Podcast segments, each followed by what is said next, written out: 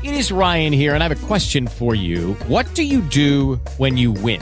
Like, are you a fist pumper? a woohooer, a hand clapper, a high fiver. I kind of like the high five, but if you want to hone in on those winning moves, check out Chumba Casino. At ChumbaCasino.com, choose from hundreds of social casino style games for your chance to redeem serious cash prizes. There are new game releases weekly, plus free daily bonuses. So don't wait. Start having the most fun ever at ChumbaCasino.com. No purchase necessary. VGW. Void were prohibited by law. See terms and conditions. 18 plus. Okay, round two. Name something that's not boring. Laundry? Ooh, a book club.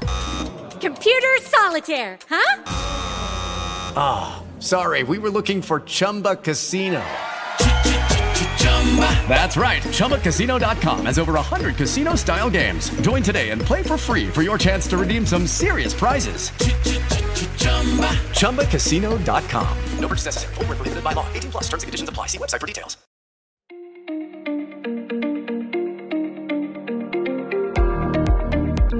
www.coachfactor.it, il primo podcast italiano per allenatori, creato da allenatori.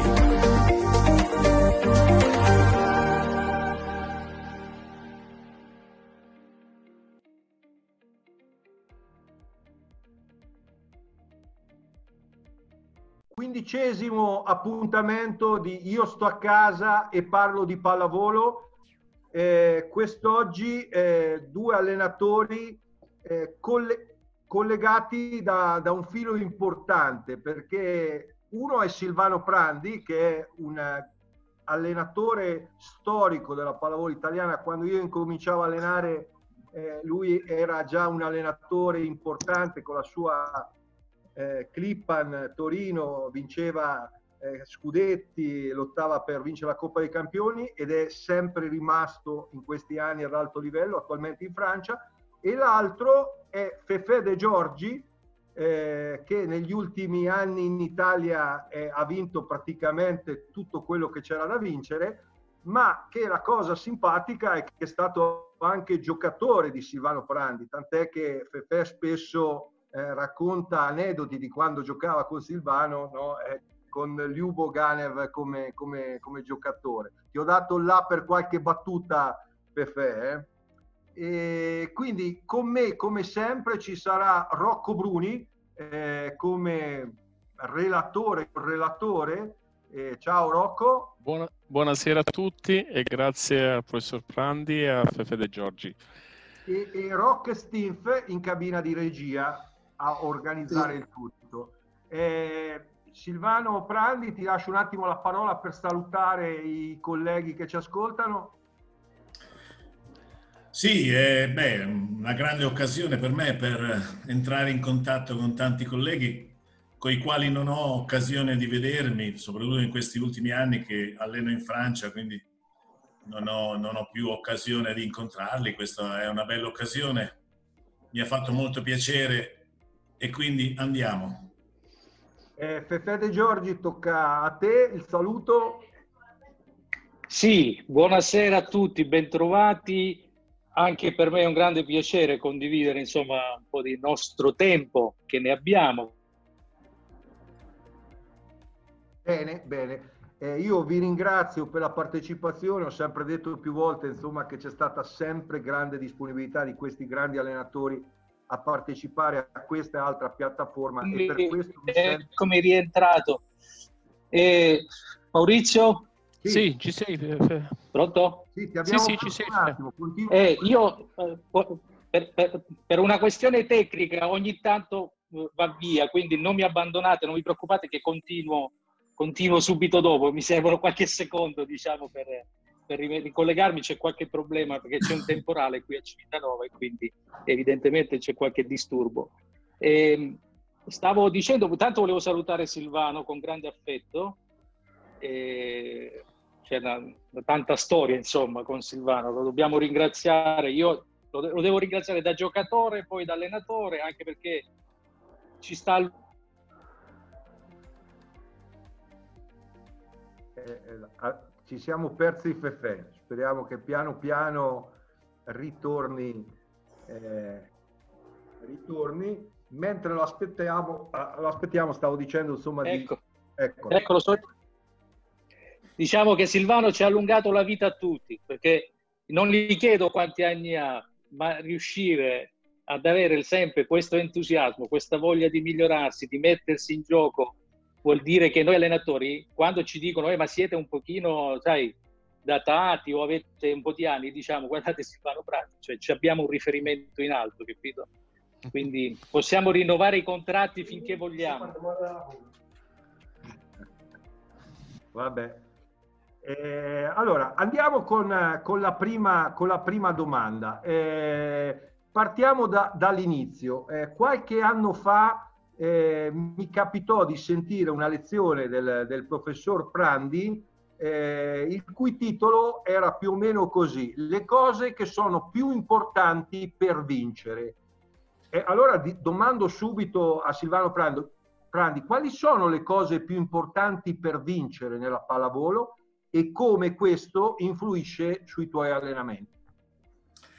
Sì, eh, partiamo con eh, alcune delle cose, perché ovviamente le cose importanti per vincere sono un'infinità, no? Quindi vediamo di fare eh, una, una, una, breve riassunto di, di, quelli che sono gli elementi, ad esempio, su cui io eh, mi baso quando comincio a pensare a una stagione e comincio a comporre una squadra.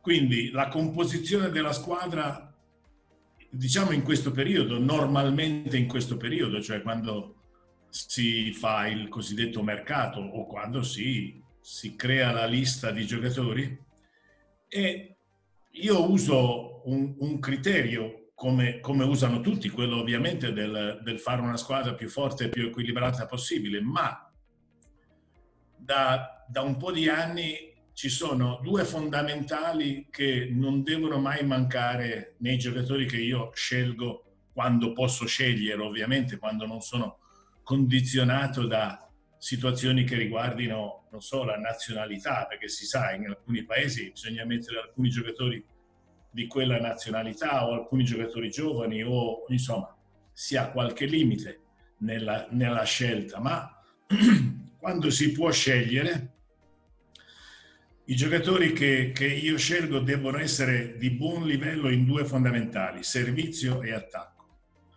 Eh, tutti, tutti, non solo uh, quelli che sembrano più specializzati o quelli, no, tutti, perché il servizio lo fanno tutti e l'attacco, a parte l'alzatore e il libero, eh, tutti sono coinvolti in questo fondamentale. Quindi per me un, un, un, giocatore deve essere ottimo battitore e ottimo battitore cosa vuol dire? Eh, vuol dire che è in grado di eh, fare sia il servizio forte se possibile che un servizio un po' più conservativo, eh, a volte un servizio flottante, ma il servizio forte, tant'è che io da qualche anno non scelgo più centrali dico, ma sai, i centrali battono flottante. No, i centrali devono battere forte, anche loro. Dopodiché si vedrà eh, quando è il momento dell'utilizzo se è opportuno usare sempre il servizio forte o se è più opportuno essere un po' più conservativi. Ma ogni giocatore deve possedere questi fondamentali e l'attacco è importante perché eh, avere, sai, la pallavolo è, è il gioco dell'alza e schiaccia, quindi quindi attaccare bene è, è, la cosa fondamentale. Senza questi fondamentali io non comincio nemmeno a prendere in considerazione un giocatore se non ha un buon attacco e se non ha un buon servizio. Poi, secondo elemento importante è la qualità della, dell'allenamento e la qualità dell'allenamento, la premessa per la qualità dell'allenamento è una rosa di giocatori che sia abbastanza equilibrata, nel senso che si possa mettere in campo durante l'allenamento un paio di sestetti che siano in grado di battagliare tra loro, che siano in grado di competere. La pallavolo è competizione, quindi ogni giorno bisogna saper competere e quindi devono avere capacità e anche mentalità giusta per essere sempre combattivi, eh, se posso evito di prendere giocatori che si gestiscono, che, che sono quelli che un piccolo bubù non, non si allenano, si allenano al 50% e queste sono tutte cose che mi danno fastidio. Preferisco prendere giocatori sulla carta un po' meno uh, carismatici, magari o considerati un po' meno forti, ma efficienti. Quindi giocatori che sappiano uh, avere una mentalità adatta a questo. Poi, per me è importante lo staff, quindi eh, lo staff deve essere completo. Quando sono venuto a Chaumont, qui in, in Francia l'abitudine era di, di avere, è di, di avere la squadra più un allenatore e poi basta, più o meno questa era la preoccupazione dei dirigenti. Sono riuscito, ho avuto la fortuna di trovare presidente direttore sportivo intelligenti che mi hanno aiutato e mi hanno coadiuvato. Abbiamo diminuito il budget per i giocatori, abbiamo aumentato il budget per lo staff.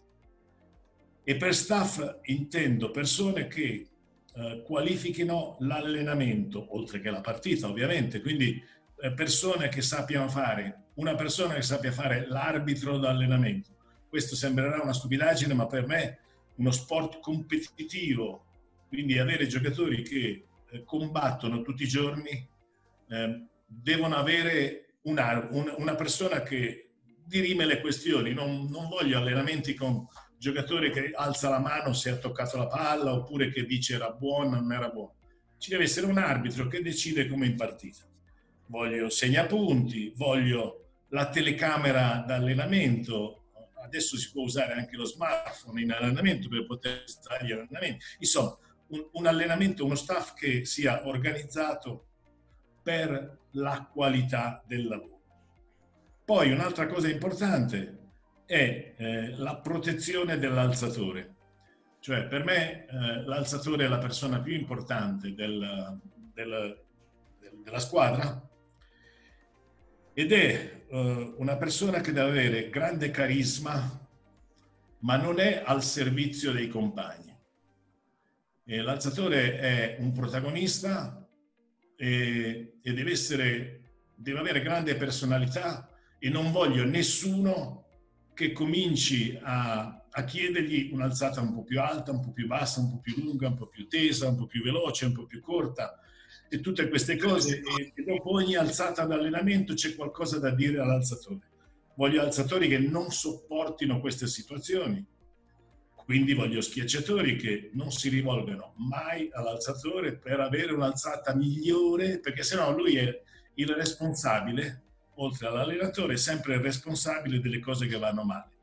E l'alzatore si intimidisce, l'alzatore eh, diventa troppo conservativo, invece io devo proteggerlo, devo valorizzarlo e devo fare in modo che nessuno si rivolga a lui per scaricare le, le proprie insicurezze.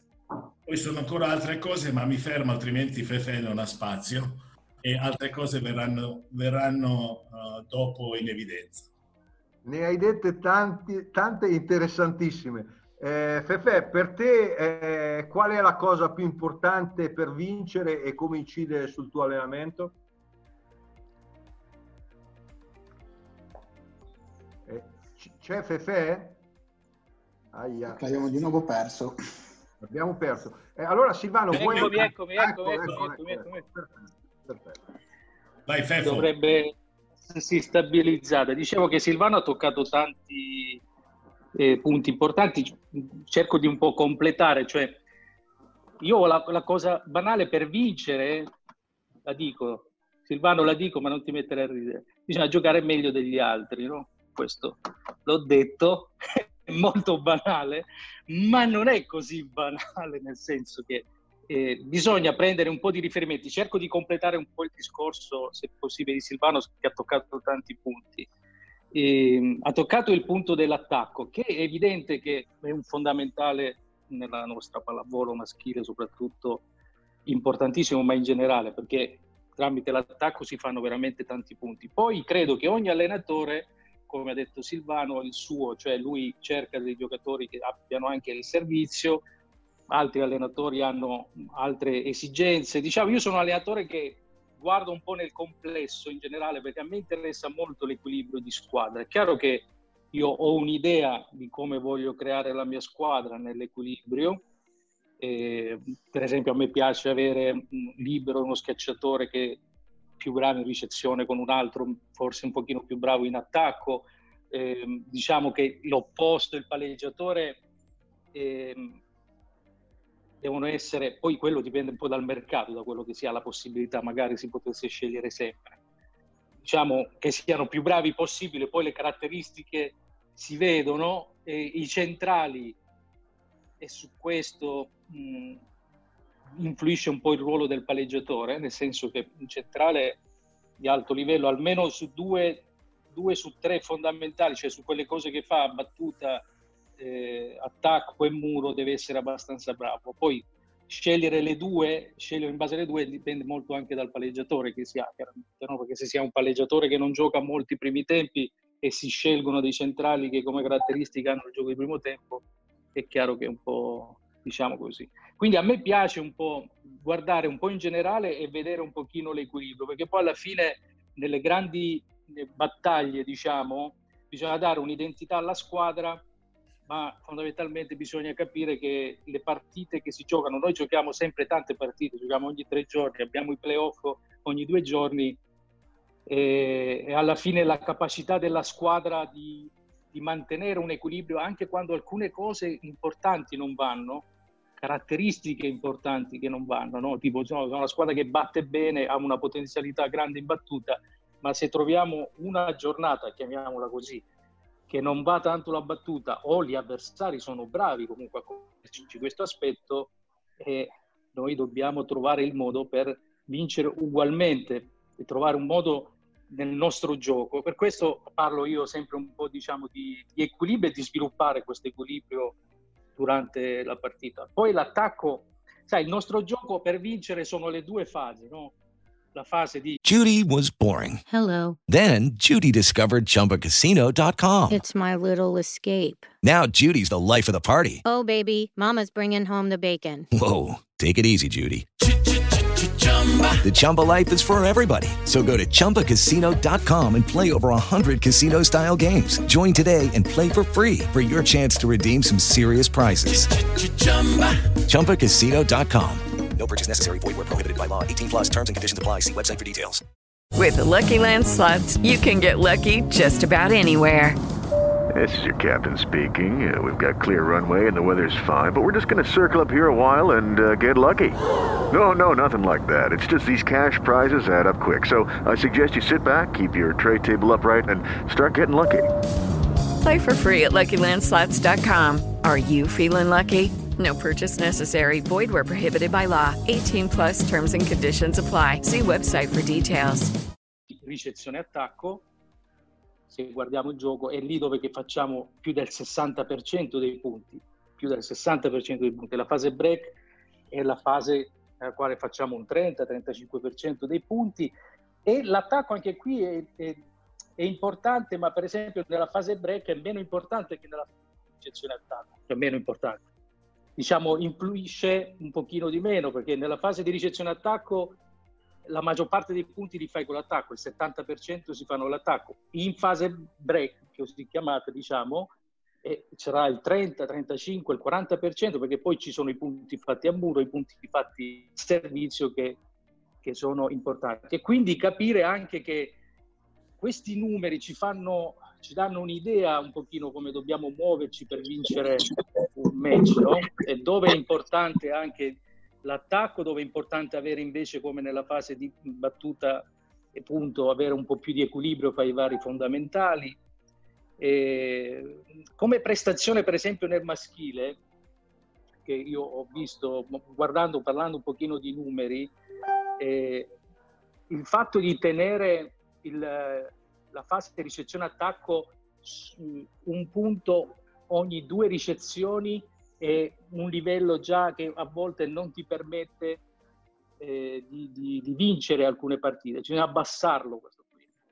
Sotto i due, cioè bisogna fare un punto eh, e mezzo ogni due, diciamo, ogni due e mezzo, insomma stare sotto i due le azioni, come anche fare un break ogni tre battute è un buon livello. Guardando questi numeri sempre di tante partite, insomma, chi riesce a giocare, a giostrare meglio su questi numeri normalmente si porta la vittoria. Questo proprio parlando di cose tecniche e molto, molto strette ecco, come, come situazione. Poi è chiaro che Silvano ha toccato anche altri punti che sono importantissimi perché poi la vittoria c'è un aspetto tecnico, ci deve essere una squadra che, come diceva, deve avere una sua identità di resistere, di capacità di aiutarsi, perché poi i momenti delle partite sono tanti, diverse, e in questo rientra i temi che ha toccato Silvano col discorso anche di staff, di lavoro, di allenamento, di, di avere anche persone adatte. La cosa interessante è quella, cioè noi se abbiamo la possibilità di scegliere, dobbiamo es- avere le idee chiare e scegliere quelle persone non solo dal punto di vista tecnico, ma anche caratteriale e di atteggiamento che vanno meglio per il nostro lavoro. Eh, mi viene, prima di passare la, la, la, palla a Rocco Bruni per la seconda domanda, mi viene da, da farvi a tutte e due una, una domanda lampo, no? eh, proprio su questo, cioè tutti dicono l'attacco è la cosa più importante, poi arriva qui Angelo Lorenzetti e ci dice io alleno sempre battuta ricezione. Eh, abbiamo fatto un incontro con la, diciamo, eh, sulla pallavolo americana, ci hanno detto degli esperti che hanno visto gli allenamenti sempre allenano battuta ricezione. Eh, insomma, altri che ci hanno detto battuta ricezione, ma com'è che se l'attacco no, è predominante, la preoccupazione di tanti allenatori importanti è di allenare battuta ricezione, diciamo, come obiettivo fisso? Allora, riparto io. Sempre per anzianità riparto io. Sì. Eh, io più che rispondere alla tua obiezione, vado avanti con quello che volevo ancora dire, ma è implicita la risposta. Nelle cose che io ritengo utili per uh, costruire una mentalità giusta, c'è la, il enfatizzare da parte mia, sia attraverso esercitazioni che attraverso le mie richieste o il mio modo di comunicare con la squadra, delle situazioni. Tu adesso hai detto, tutti dicono uh, alleno molto battuta ricezione. Uh, io non dico che alleno battuta ricezione, io dico che alleno tutto, tutto. Ma la cosa importante è eliminare alcune ossessioni. Uh, ad esempio, io ho eliminato da molti anni l'ossessione della ricezione perfetta. Eh, non ho nessun esercizio d'allenamento in cui ci siano dei bersagli di ricezione, degli obiettivi di ricezione. Perché ovviamente eh, la ricezione è, un, è, uno, come tutti, di fondamentali molto difficili e quindi eh, riuscire a mettere una palla giocabile giocabile nei vari elementi, quindi soprattutto il primo tempo, poi ovviamente se si può giocare il primo tempo si può giocare tutto. Eh, però della ricezione non voglio gente che mi chiede di fare ore di ricezioni, che vuole andare la mattina a fare centinaia di ricezioni, che vuole fermarsi alla fine per fare decine e decine di ricezioni, per lo più facili normalmente, perché questo è un'ossessione mentale che condiziona. Eh, io sono arrivato in tanti anni di riflessioni, oltre che di esperienze, alla conclusione che la ricezione, oltre che un fatto tecnico, ovviamente, ma è un fatto molto di sicurezza in se stessi, di autostima, di fiducia. E quindi eh, questa, questa parte psicologica la si ottiene soprattutto se la ricezione è la premessa di un attacco. E quindi se la ricezione è collegata, qualsiasi ricezione è collegata a un'azione d'attacco.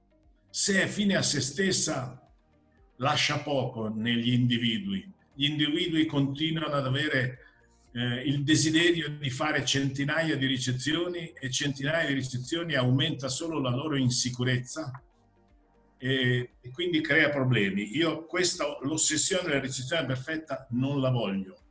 Uh, così come gli alzatori non devono rendere conto agli schiacciatori se la palla è perfetta o meno, così gli alzatori non devono richiedere dai propri ricevitori una ricezione buona, altrimenti non sono in grado di alzare bene. L'alzatore corre e va in ogni momento d'allenamento a gestirsi quella palla che in qualche maniera gli viene messa. Per cui l'ossessione della ricezione perfetta, così come l'ossessione dell'alza- dell'alzata perfetta, non, non ritengo che l'alzata perfetta sia un valore, anche se ovviamente l'alzata che consente eh, un buon attacco, questa sia un valore. Ma l'alzata cosiddetta perfetta o eh, la, la, l'alzata molto precisa, secondo me molte volte dà più dei vantaggi al muro che dei vantaggi all'attacco, perché un'alzata che a, a volte è un po' più corta, un po' più lunga, eh, lo schiacciatore è in grado di gestirla, soprattutto se lo fa continuamente. Il muro avversario non è in grado di adattarsi sempre a un'alzata un po' più lunga o un po' più corta. Quindi eh, se i giocatori non sono oppressi dall'ossessione della precisione assoluta, secondo me sono molto tranquilli e rendono molto di più. Perché so, Fefe so che quello dell'alzata precisa è, è, un elemento no, ma... a lui dà fastidio. No, no, no, non lo dite in giro che i palleggiatori non devono essere precisi, non lo dite in giro. No, no, vabbè, il, bisogna capire il discorso. Guarda Waldo, vedo, Waldo, se, no, se hai ragione, hai stati, ragione. se noi Tante volte ci, ci hanno salvato la... Dimmi. Fossimo stati precisi questo fisico che avevamo, sai quanta strada facevamo? Dove andavamo? E Ma quante volte ci hanno salvato la vita gli, schi- gli schiacciatori e noi sembrava che Sì, facevamo le cose bene. Allora, il discorso di Silvano che mi piace eh, è quello di non rendere, cioè la, la la ricerca diciamo della perfezione in assoluto, se no non si riesce a giocare o se non alzata è precisa o, o se una ricezione non è precisa. Questo sicuramente mi piace. Sono un pochino meno d'accordo sul fatto che un'alzata precisa sia un vantaggio per il muro avversario.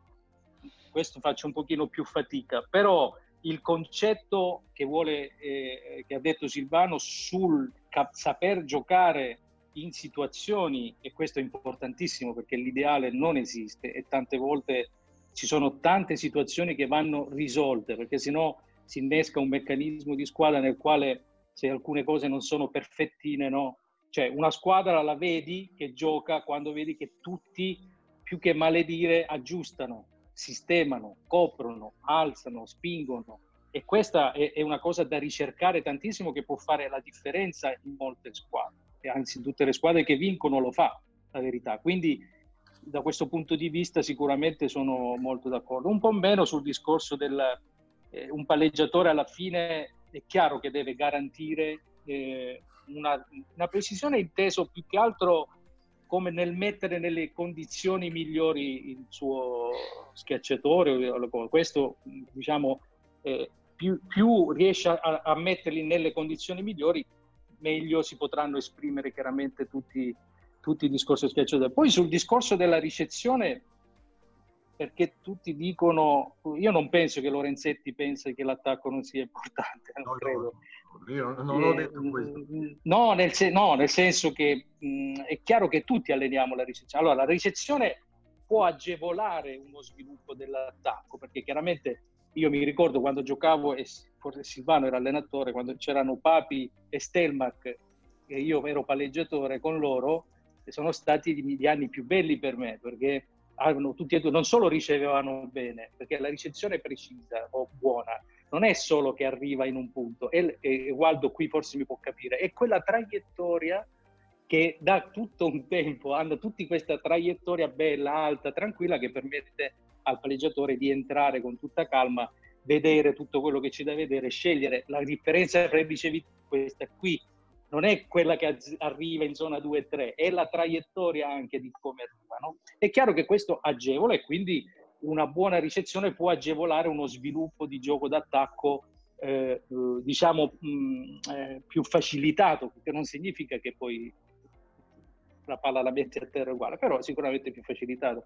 E sono d'accordo con Silvano che questo discorso della battuta ricezione sicuramente va, si allena tanto, ma è comunque collegata spesso col discorso dell'attacco, no? quindi di mettere le, le, cose assieme. Poi è chiaro che ci sono i lavori individuali, eh, lavori anche che chiedono i giocatori. Io penso che a volte quando i giocatori ti chiedono qualcosa per una questione, diciamo, di lavoro ecco, che sia in più nel senso che hanno bisogno di fare qualche ripetizione, in più che a volte anche noi pensiamo ma ne potrebbe fare a meno, no?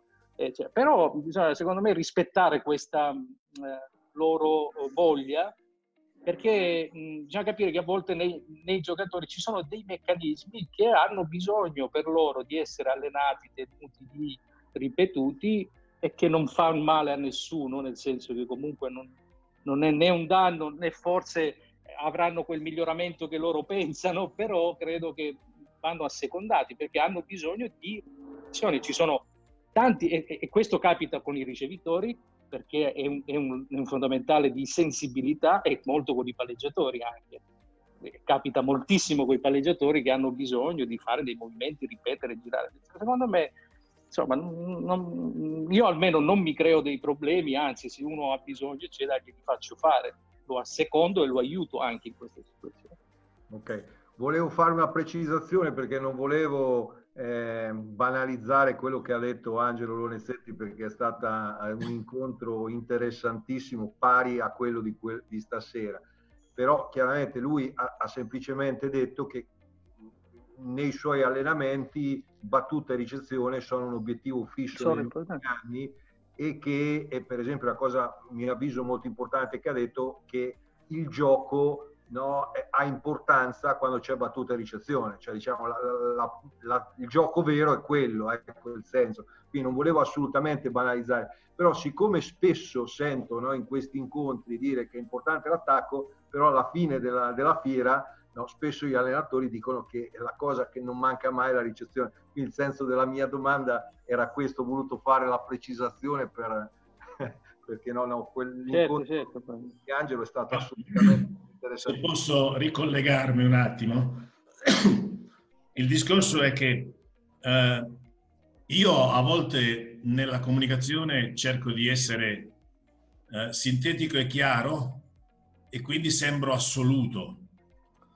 è evidente che, eh, come ha detto Verfè, se tutti gli anni mi dice, sai, io sono abituato a fare 10 minuti di quello, 10 minuti, anche se non sono d'accordo, però glielo faccio fare, glielo organizzo. Però eh, dentro la mia testa magari non sono d'accordo, ma so che lui è dipendente da questo. Io ho avuto, vedo Waldo, eh, ho avuto, ho gestito un giocatore molto amico di Waldo tanti anni fa che che eh, mi, mi, diceva io uh, sono abituato a correre tanto durante l'allenamento. E, e, siccome io gli ho detto ma sai io non sono abituato ad allenare molto la corsa lunga di resistenza perché secondo me nella pallavolo non serve molto. Ma alla prima sconfitta lui mi ha guardato e mi ha detto vedi ho giocato male perché non corro. Ovviamente tapirulan e 45 minuti di corsa i giorni dopo per lui erano obbligati, perché se nella sua testa c'era la corsa come elemento fondamentale per giocare bene a pallavolo, ma certamente eh, per me è un effetto placebo, ma, ma ben venga se è necessario, lo si fa. Dopodiché eh, fondament- io eh, non solo sulla ricezione, ma ad esempio uso dire che io non alleno la difesa e questo Uh, siccome un paio d'anni fa sono stato a, a, un clinic che Lorenzo Dallari organizza tutti gli anni a Milano e ho ripetuto, io non alleno la difesa, no? Hello, it is Ryan, and I was on a flight the other day playing one of my favorite social spin slot games on chumbacasino.com. I looked over the person sitting next to me, and you know what they were doing? They were also playing Chumba Casino. Coincidence? I think not. Everybody's loving having fun with it. Chumba Casino is home to hundreds of casino style games that you can play for free anytime, anywhere, even at 30,000 feet. So sign up now at chumbacasino.com to claim your free welcome bonus. That's chumbacasino.com and live the Chumba life. No purchase necessary. VGW, void, were prohibited by law. See terms and conditions 18 plus. With Lucky Land slots, you can get lucky just about anywhere. Dearly beloved, we are gathered here today to. Has anyone seen the bride and groom? Sorry, sorry, we're here. We were getting lucky in the limo and we lost track of time. No, Lucky Land Casino, with cash prizes that add up quicker than a guest registry. In that case, I pronounce you lucky. Play for free at LuckyLandSlots.com. Daily bonuses are waiting. No purchase necessary. Void where prohibited by law. 18 plus. Terms and conditions apply. See website for details. ma inteso come tavoli e difesa separato dal contesto, solo come esercizio eh, analitico, io non lo faccio.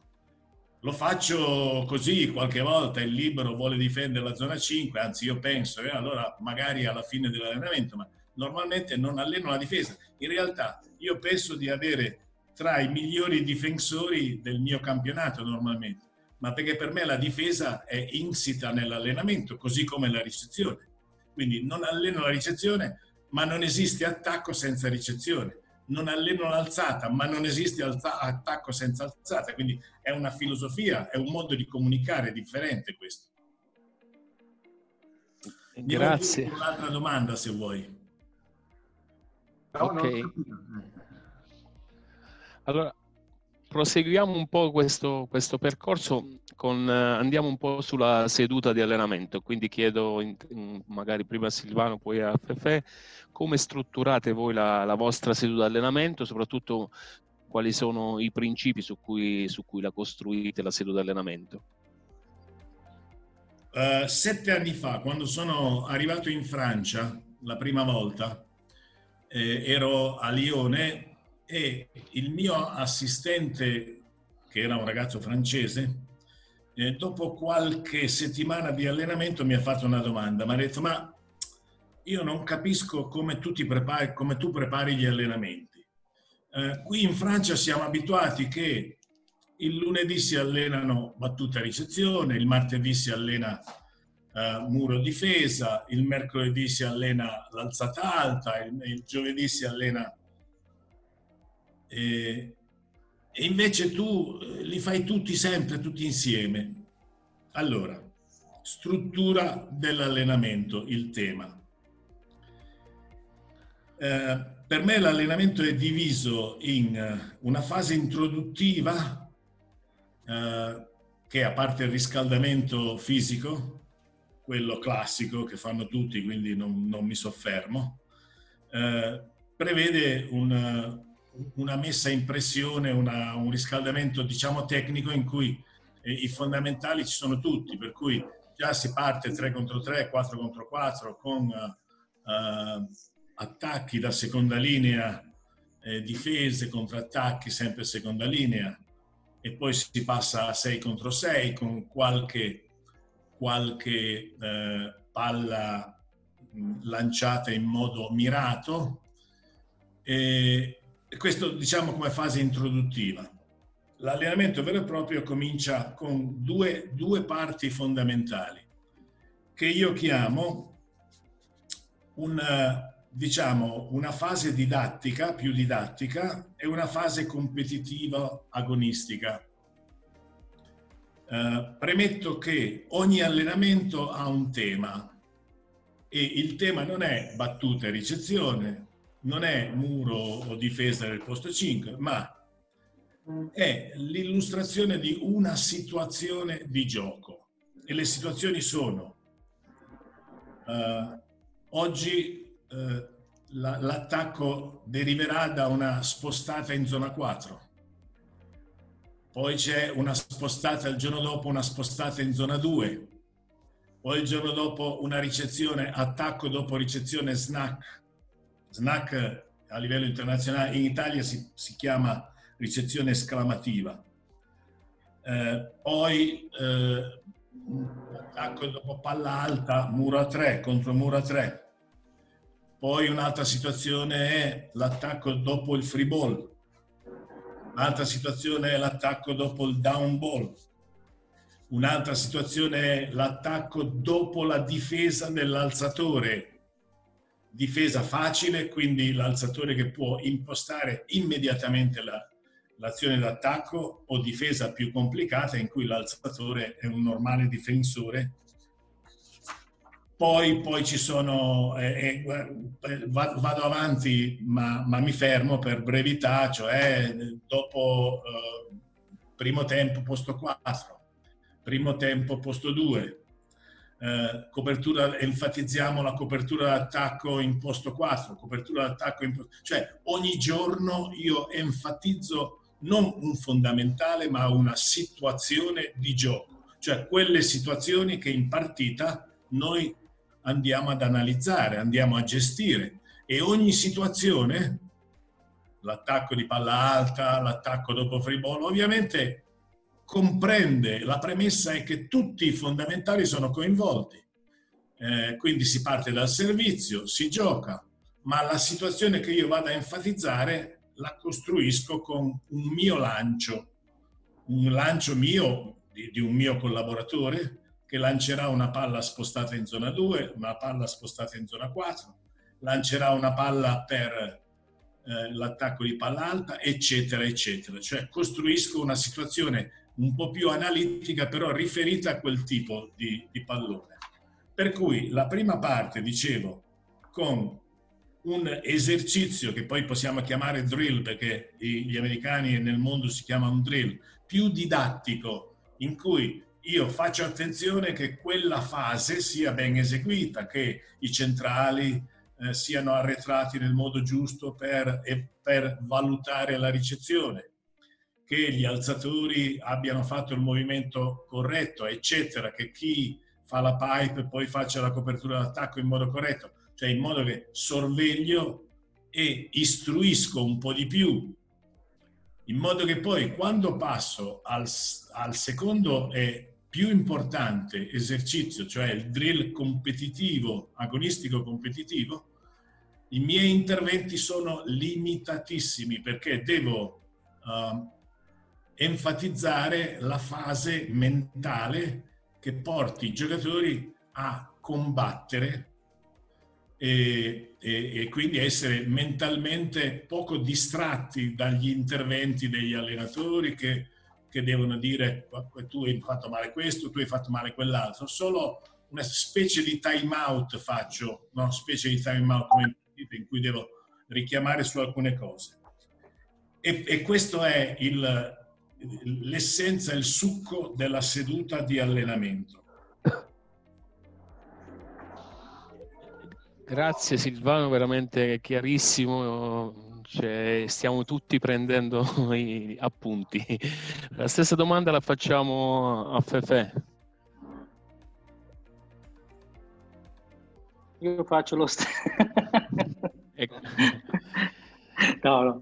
Allora, eh, beh, è chiaro che sarebbe interessante un po' anche parlare eh, di, di, come gestire tutto il periodo che nel mio caso di, da, da, quando sono tornato a Civitanova ho dovuto gestire tutte situazioni mh, di allenamenti pochi allenamenti pochi, nel senso che giocando ogni tre giorni, abbiamo giocato ogni tre giorni, quindi potete immaginare la programmazione eh, intesa proprio come allenare qualcosa che ci possa far migliorare o insistere, non era proprio una cosa semplicissima e che quindi da questo punto di vista, ve lo dico così come curiosità, eccetera, la, la partita diventava un momento di di allenamento, nel senso di miglioramento, così si può dire.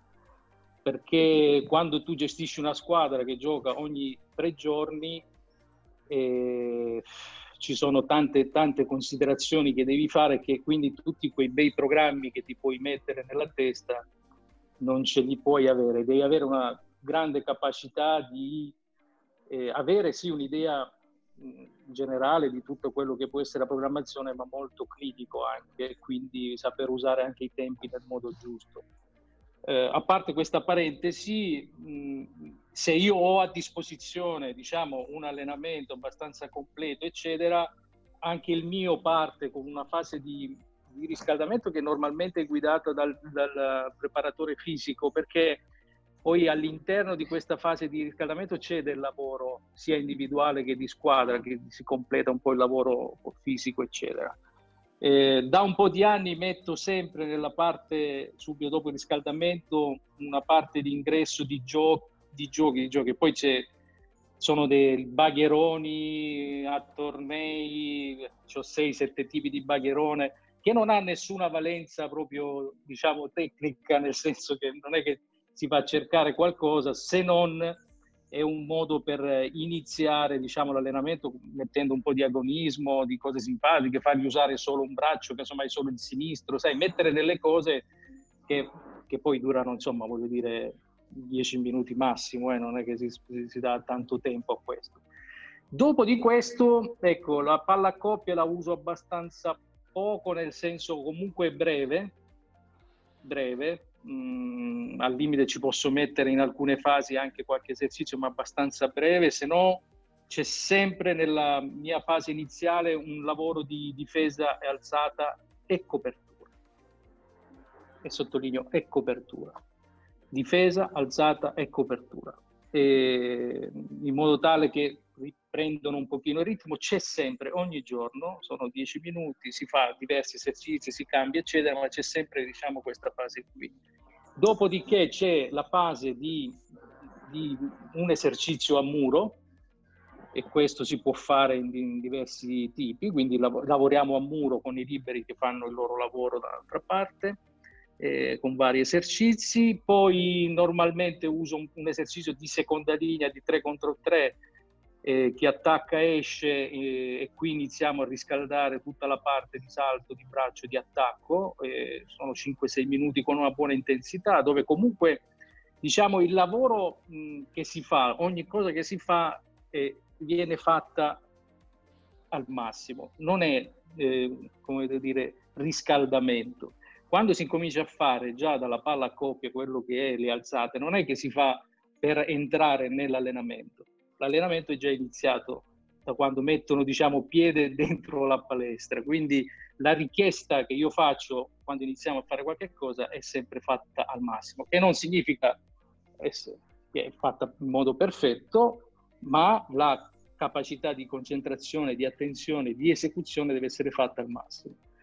E dopo questa fase qui posso decidere poi se ho qualche esercizio che uso io per la copertura, sono degli esercizi eh, diciamo che non sono, non sono un 6 contro 6, ma sono degli esercizi un po' eh, che coinvolgono solo una parte, eccetera, però non è che li faccio sempre, se no vado, ecco quello che ha detto Silvano, su un 6 contro 6 senza punteggio, che è la parte, come dice Silvano, didattica, nel senso che in questa fase di allenamento c'è tutta eh, quello che noi abbiamo eh, già deciso di allenare, di migliorare, abbiamo parlato con la squadra, sappiamo, e quindi quella è la fase nella quale si può avere la possibilità di ripetere le varie situazioni. Quindi ci possono essere situazioni che alleniamo quindi con il posto 4, poi discorso di opzioni, discorso di sovraccarichi, eh, situazioni di muro a due con le palle staccate, situazioni di palle alte, quindi allenare il muro allenare tutti i meccanismi e qui chiaramente si allena il muro e si allena anche la situazione di attacco nel complesso. E ci sono dei temi, i temi come diceva Silvano, in questa fase di 6 contro 6 senza punteggio si scelgono i temi sui quali lavorare sulla squadra in quel periodo e, e che si, si deve migliorare. Della parte nella quale si interviene di più, sì.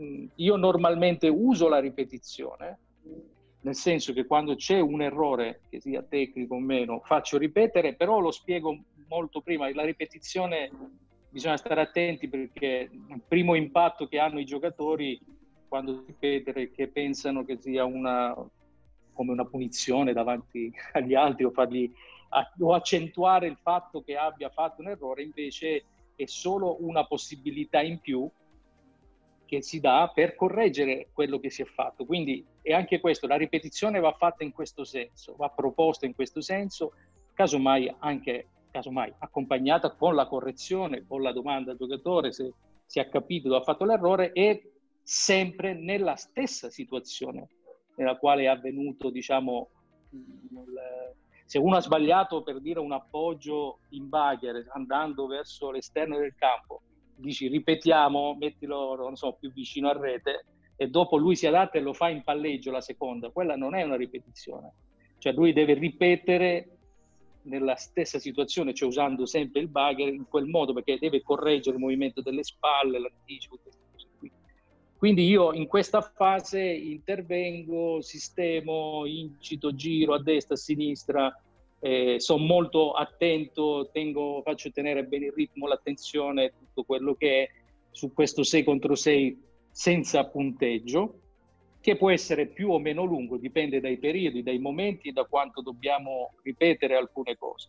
Dopodiché c'è la fase di 6 contro 6 in generale con punteggio, che parte le dalla battuta, perché nel 6 contro 6 senza punteggio a volte non ci sono proprio situazioni, possono anche partire con dei lanci o con degli appoggi. Quello col punteggio c'è sempre la battuta e questi poi si gioca la parte diciamo agonistica. In questi col punteggio posso mettere anche degli handicap, dipende un pochino cosa, cosa voglio, voglio diciamo creare come, come situazione. Se c'è, dipende dal periodo, poi faccio anche un mini set finale, partendo anche da 10 pari, mantenendo sempre la situazione, dipende un po' dal tempo delle situazioni. C'è sempre anche un po' di battuta alla fine. Eh, La battuta che normalmente la faccio fare, insomma, sempre controllando quella che è la qualità della velocità, perché abbiamo il controllo, diciamo, con lo speed, e quindi posso fare dei lavori sia su obiettivi o mettendo i liberi, eccetera. Questo, diciamo, in generale. Perfetto, grazie Silvano, grazie Fefe. Eh, domanda numero 3. il 6 contro 6 è oramai ritenuto da tutti no, eh, un momento determinante dell'allenamento. Quali sono i principi che usate nel costruire le esercitazioni 6 contro 6? Cioè, per esempio, titolari contro riserve, eh, punteggio o non punteggio, questo in parte l'avete detto, no? c'è, c'è una parte dell'allenamento più tecnica, punteggio, e una parte diciamo più eh, così agonistica no? con, con, il punteggio e in quel caso lì eh, su cosa costruite i punteggi. E, e, l'altra cosa invece è sul numero dei palloni, per esempio, giocati, no? c'è, c'è solo un pallone, più palloni, eh, un pallone che conta, l'altro no. Insomma, ho dato degli input, poi voi saprete spiegare meglio di me. Sì, allora, uh, principio fondamentale su cui costruire un, un drill. Uh, premesso, eh, collegandomi a quello che hai detto, che non, per me il 6 contro 6 è almeno due terzi dell'allenamento. Non, uh, se non addirittura tre quarti, ma almeno due terzi dell'allenamento vengono fatti con i due sestetti. Infatti io vado abbastanza in crisi quando mi mancano due giocatori e non riesco a mettere su, diciamo, un, uh, un esercizio che abbia 6 contro 6. Comunque, eh, la base del, della composizione del drill è questo drill, questo esercizio deve essere di facile strutturazione, quindi di facile comprensione, perché uh, tutti gli esercizi che noi facciamo devono assomigliare alla partita e uh, non devono richiedere energie mentali da parte dei giocatori per capire l'esercizio. Uh, molte volte noi allenatori ci uh, scervelliamo per uh, mettere su delle cose, delle robe complicatissime, con un giorno una palla che conta, ma quello il giorno dopo non conta se, non, se ce n'è una seconda che, che, è una conferma, ma se non c'è la conferma allora vale la prima, ma, ma noi ne facciamo tre, però ne valgono due, cioè delle cose complicatissime che i giocatori impiegano molto tempo, dei giorni, per capire la struttura dell'esercizio. E nel momento in cui la l'attenzione, la concentrazione dei giocatori è spostata su capire come eh, marcare dei punti in allenamento, quindi capire la struttura dell'esercizio, non riescono a concentrarsi sulle cose importanti, cioè battere bene, ricevere bene, eh, come attaccare bene, come coprire bene, eccetera, perché hanno in testa il fatto che eh, sì, ma questa, questa palla non conta per il punto, ma conta solo come mezzo. Delle robe che a noi, per me, non servono a niente, complicano uh, la vita ai nostri giocatori e spostano l'attenzione dalle cose importanti, cioè come coprire bene, come difendere bene, eh, a come interpretare l'esercizio per vincere in allenamento, ma, ma, non è la stessa vittoria che poi mi serve per la partita, è un'altra cosa. Quindi secondo me queste cose vanno abolite, almeno io le ho abolite totalmente, per cui le strutture delle esercitazioni devono essere semplici, comprensibili e con l'attenzione sempre rivolta alla pallavolo, ai fondamentali individuali e di squadra del volley. Poi uh, il, il, riuscire a comporre dei sestetti, come si compongono i sestetti, questo dipende un po' dalla, dal momento della stagione. Perché la stagione non, non, non deve essere gestita allo stesso modo dal, dall'inizio alla fine. Perché eh, le squadre sono molto differenti. Se parliamo delle squadre a ottobre, cioè il primo mese agonistico, rispetto alle squadre che invece arrivano nei mesi di febbraio, marzo o aprile, quando ci avviciniamo ai playoff, le, le squadre sono molto diverse e intendo le capacità di uh, eseguire bene i fondamentali e la capacità di ridurre gli errori. Siccome noi allenatori dobbiamo avere sempre un obiettivo importante, cioè quello di vincere, perché vincere è, è l'essenza del gioco, ma è molto utile per noi allenatori per prevenire brutte situazioni, per prevenire situazioni di sfiducia perché se io parto la mia stagione e faccio le prime 6-7 partite, ne perdo 4-5, tutto l'ambiente comincia ad andare in depressione. I, i, I, dirigenti cominciano a chiedersi se hanno fatto le scelte giuste a livello di allenatore, eh, l'allenatore comincia a chiedersi se ha fatto le scelte giuste a livello di giocatori, ogni giocatore comincia a chiedersi se questo alzatore è quello che, quello che va bene, se questo ricevitore è quello che serve, perché si dipende dal risultato. E quindi, e questo è giusto, non, io non lo condanno, è, è, è, lo sport che è così. Siamo noi allenatori che dobbiamo avere l'intelligenza di saperci adattare al fatto che il mese di ottobre, il mese di novembre le cose che sembrano semplici e che magari dopo, nella seconda parte della stagione, saranno effettivamente semplici, all'inizio non lo sono affatto. Per cui, ad esempio, un primo tempo, l'articolazione di un attacco di primo tempo, all'inizio è complicatissimo. Eh, un certo tipo di attacco su palla piuttosto veloce, palla spinta in banda, in posto 4, in posto 2, eh, richiede dei meccanismi, degli automatismi che saranno buoni nella seconda parte della stagione, saranno praticamente perfetti, ma non sono buoni all'inizio. Quindi noi dobbiamo fare molta attenzione a eh, proporre alla squadra delle difficoltà graduali. Mi spiego. Uh, I temi di attacco devono essere i più semplici possibile. Io non voglio alzatori o schiacciatori che la prima settimana di allenamento hanno già provato tutti i tipi di tesa, tutti i tipi di stop, tutti i tipi di primo tempo, vicino, spostato, C, doppia C, dietro, eccetera, no? eh, queste sono situazioni teoriche che la prima partita ci distrugge. Noi dobbiamo avere delle situazioni che ci consentano di vincere perché sbagliamo poco. Noi dobbiamo avere delle, una sequenza di servizi che siano più economici possibili. Quindi, eh, ad esempio, la prima parte della stagione, per me il servizio conservativo, compreso il servizio flottante, John Flott, sono importanti perché riducono l'errore e fanno in modo che l'avversario si debba conquistare il punto, che all'inizio della stagione non è così scontato, è sempre complicato.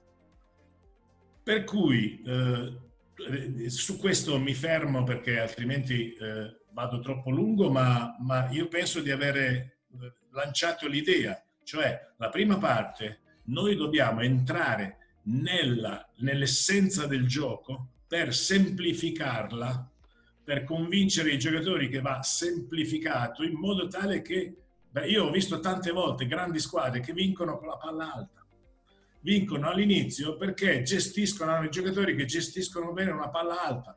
Non importa il muro, c'è il muro a tre, ma il muro a tre di, di ottobre, di novembre non è lo stesso muro a tre di, di febbraio, di marzo perché il muro a 3 all'inizio fa tanti danni, quindi se io non sbaglio l'attacco, anche se gli tiro dentro, molte volte fa, fa danni. Per cui io devo saper gestire questa situazione. E nella composizione, per tornare alla domanda, nella composizione, nell'articolazione del, del drill di allenamento, all'inizio della stagione io tengo fissi quello che è un sestetto, diciamo un sestetto A, perché all'inizio noi abbiamo bisogno di sfruttare ogni episodio d'allenamento per cominciare a costruire un sistema di gioco con una squadra, non con tutti e 12 giocatori, ma con, con un gruppo di 6-7 giocatori che, che comincino a conoscersi, comincino a diventare efficienti. Quindi all'inizio tengo abbastanza fisse le situazioni di allenamento, quindi i sestetti d'allenamento poi nella seconda parte della stagione invece, o man mano che vedo che la squadra diventa sempre più uh, competitiva, sempre più brava, allora devo uh, fare in modo che i sestetti si mischino e in modo che siano più equilibrati, più competitivi ancora all'interno e eh, che ogni alzatore riesca a ad allenarsi con tutti i centrali, riesca ad allenarsi con tutti i martelli, con tutti e due gli opposti, eccetera, eccetera, eccetera. Però il, il, l'idea base è all'inizio devo costruire un sestetto che possa vincere, progressivamente devo costruire una squadra sempre più completa in modo tale che mi valorizzi tutte le eh, positività che io ho in squadra e adesso mi fermo perché credo di aver messo un po' di carne nel fuoco. Fefe? Sì, dimmi. eh, Silvano, Silvano, quante ne abbiamo fatte, Silvano? Allora, intanto il, il concetto semplice di fare bene le cose semplici non significa che sia una cosa facile. Cioè, io ho sempre pensato, e la penso e lo dico sempre ai miei giocatori, che la pallavolo di alto livello non è fatta da cose complicate, è fatta da cose possibili che vengono fatte bene per due, tre ore. Cioè, riuscire a fare delle cose normali, semplici, semplici, che poi significa murare bene muro a tre, difendere il pallone possibile, prendere il pallonetto, fare la, sulla battuta media, ricevere bene perché è possibile. Fare tutte queste cose possibili, coprire quando è possibile, tutte queste cose, farle per due o tre ore di quanto ha bisogno una partita.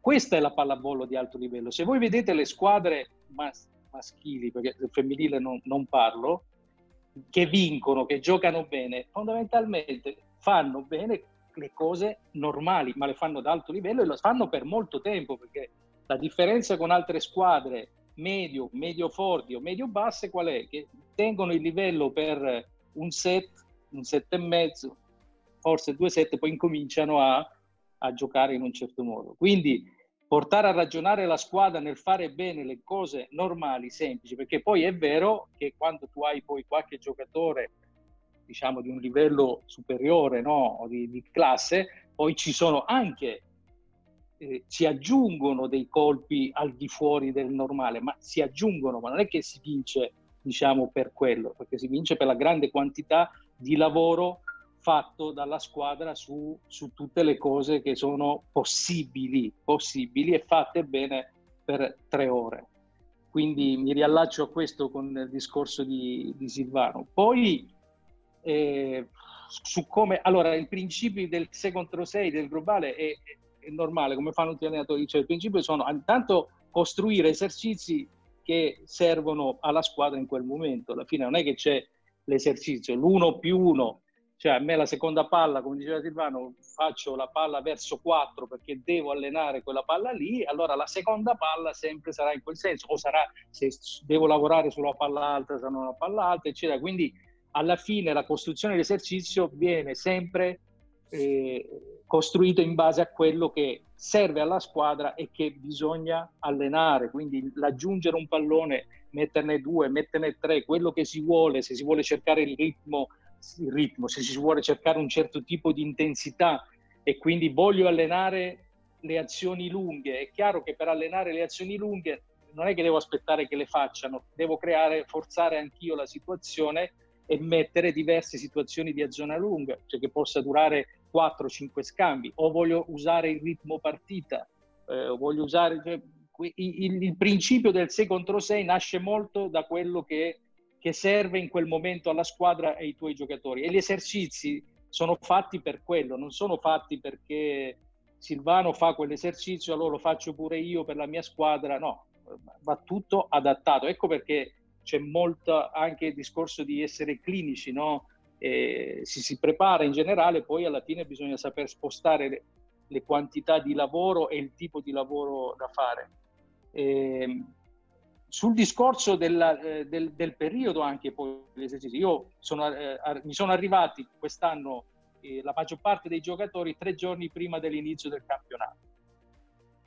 No?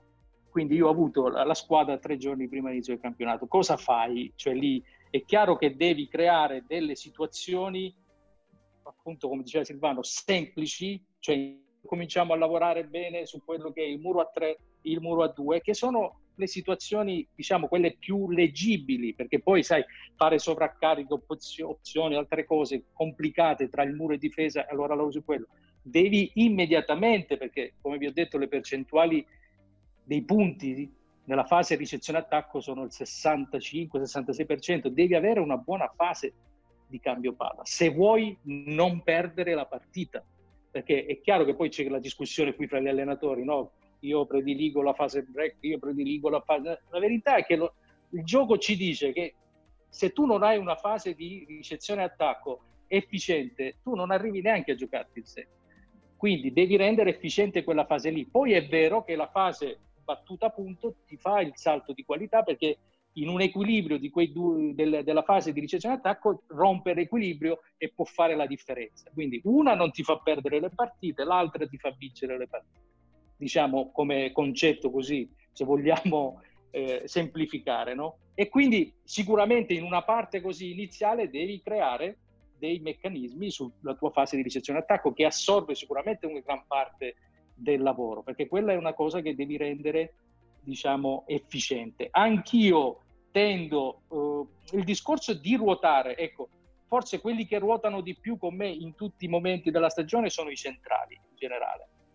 Se no, anch'io vado molto alla, al bisogno che ha, che ha la squadra, nel senso che se devo creare dei meccanismi in delle certe fasi, come poteva essere questa iniziale, sicuramente non vado a cambiare molto il discorso del stretto, perché comunque devo creare dei meccanismi, soprattutto la, la, parte poi il palleggiatore opposto, ma in generale cerco di lasciare, ma è, è, non è solo per il discorso dell'attacco, anche per i meccanismi di ricezione, i meccanismi di difesa, i meccanismi di tempi di muro, e quindi cerco di creare prima del, degli equilibri in questo senso e poi più avanti anch'io, cioè, in generale incomincio nell'allenamento, eh, scelgo dove devo tenere il sestetto e dove devo fare molte rotazioni. Posso decidere anche di fare un esercizio a punteggio dove voglio mettere delle rotazioni particolari, voglio allenare la P1 perché ho degli obiettivi di allenare la nostra P1, la famosa, metto il sestetto in P1, faccio fare la P1 e la P4 per esempio, due rotazioni, dopodiché cambio, posso cambiare e fare un altro esercizio, mischiare eccetera, però mi metto degli obiettivi anche sul sestetto che, che devo tenere. Ok, grazie Fefe. Eh, passiamo adesso, No, diciamo... scusami, secondo Sì. me io dovrei, eh, perché mi sono interrotto perché altrimenti parlo troppo, però eh, l'argomento io non l'avevo esaurito, mm, se mi dai tre minuti, sì. perché questo è veramente importante per noi, cioè la strutturazione dell'allenamento. Quindi,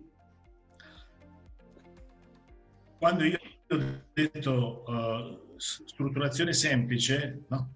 Eh, vuol dire che si fanno delle azioni di pallavolo normali con servizio. Normalmente io faccio un'azione normale, parte il servizio, poi possiamo vedere se il servizio sbagliato viene ripetuto, se eh, c'è un, un secondo giocatore che fa un altro servizio. Questo eh, normalmente diciamo all'inizio della stagione se il servizio è sbagliato io ripeto il servizio spesso c'è un centrale che è fuori e quindi sta sempre dalla parte del servizio e fa un secondo servizio.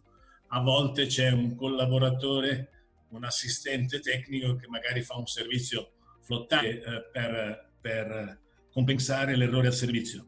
Dopodiché c'è, come ho detto prima, la situazione da enfatizzare, cioè ogni giorno io ho una situazione per cui eh, dopo la prima azione eh, ci sarà una seconda che in genere parte da un lancio o da un colpo d'attacco, colpo d'attacco fatto da un assistente tecnico che magari eh, colpisce per un difensore, vuoi l'alzatore, vuoi qualsiasi altro difensore, il terzo di rete che scende, eh, vuoi dei lanci per la palla alta, vuoi dei la- lanci spostati in zona 2, spostati in zona 4, come ho detto prima. C'è sempre la situazione che io volevo enfatizzare nella giornata, il free ball, il down ball, eccetera, e quindi viene inserito e la squadra si adatta a questo lancio con esecuzione che comporta il punto, anche questo, come, come il precedente. Per cui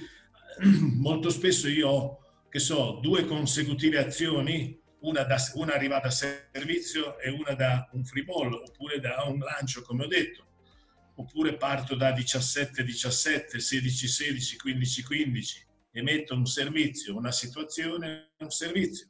Poi battono dall'altra parte, oppure parto da 20 pari e quindi c'è servizio più la situazione, eccetera, ma sempre eh, molto facili, molto comprensibili, no? in cui io non amo molto mettere eh, qualcosa diverso dalle tre palle consecutive perché in partita è difficile che ci siano tante azioni consecutive, ce ne sono due, ce ne sono tre, quattro è un'eccezione assoluta, quindi eh, tendo a, a anche per non, eh, non ridurre le opportunità di battere, perché se io faccio tanti lanci eh, riduco molto lo spazio per il servizio, quindi tutto quello che segue dalla ricezione a tutto quello che segue il servizio. Per cui eh, i, i drill ha- hanno sempre il punteggio, anche nella fase che io prima ho definito più didattica, però voglio,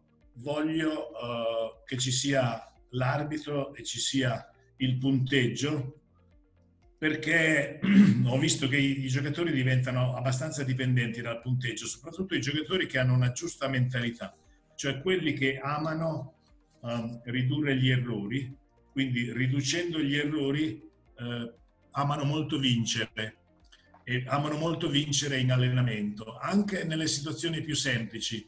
Sembrerà facile da dire, ma eh, se ci si abitua si diventa dipendenti dal punteggio e questa per me è una buona cosa, è bene continuarlo questo. Adesso vai pure con la domanda. Gra- grazie Silvano. Adesso passiamo Oh un po'... a- Rocco, Eccolo. non mi hai chiesto se uso il meno uno.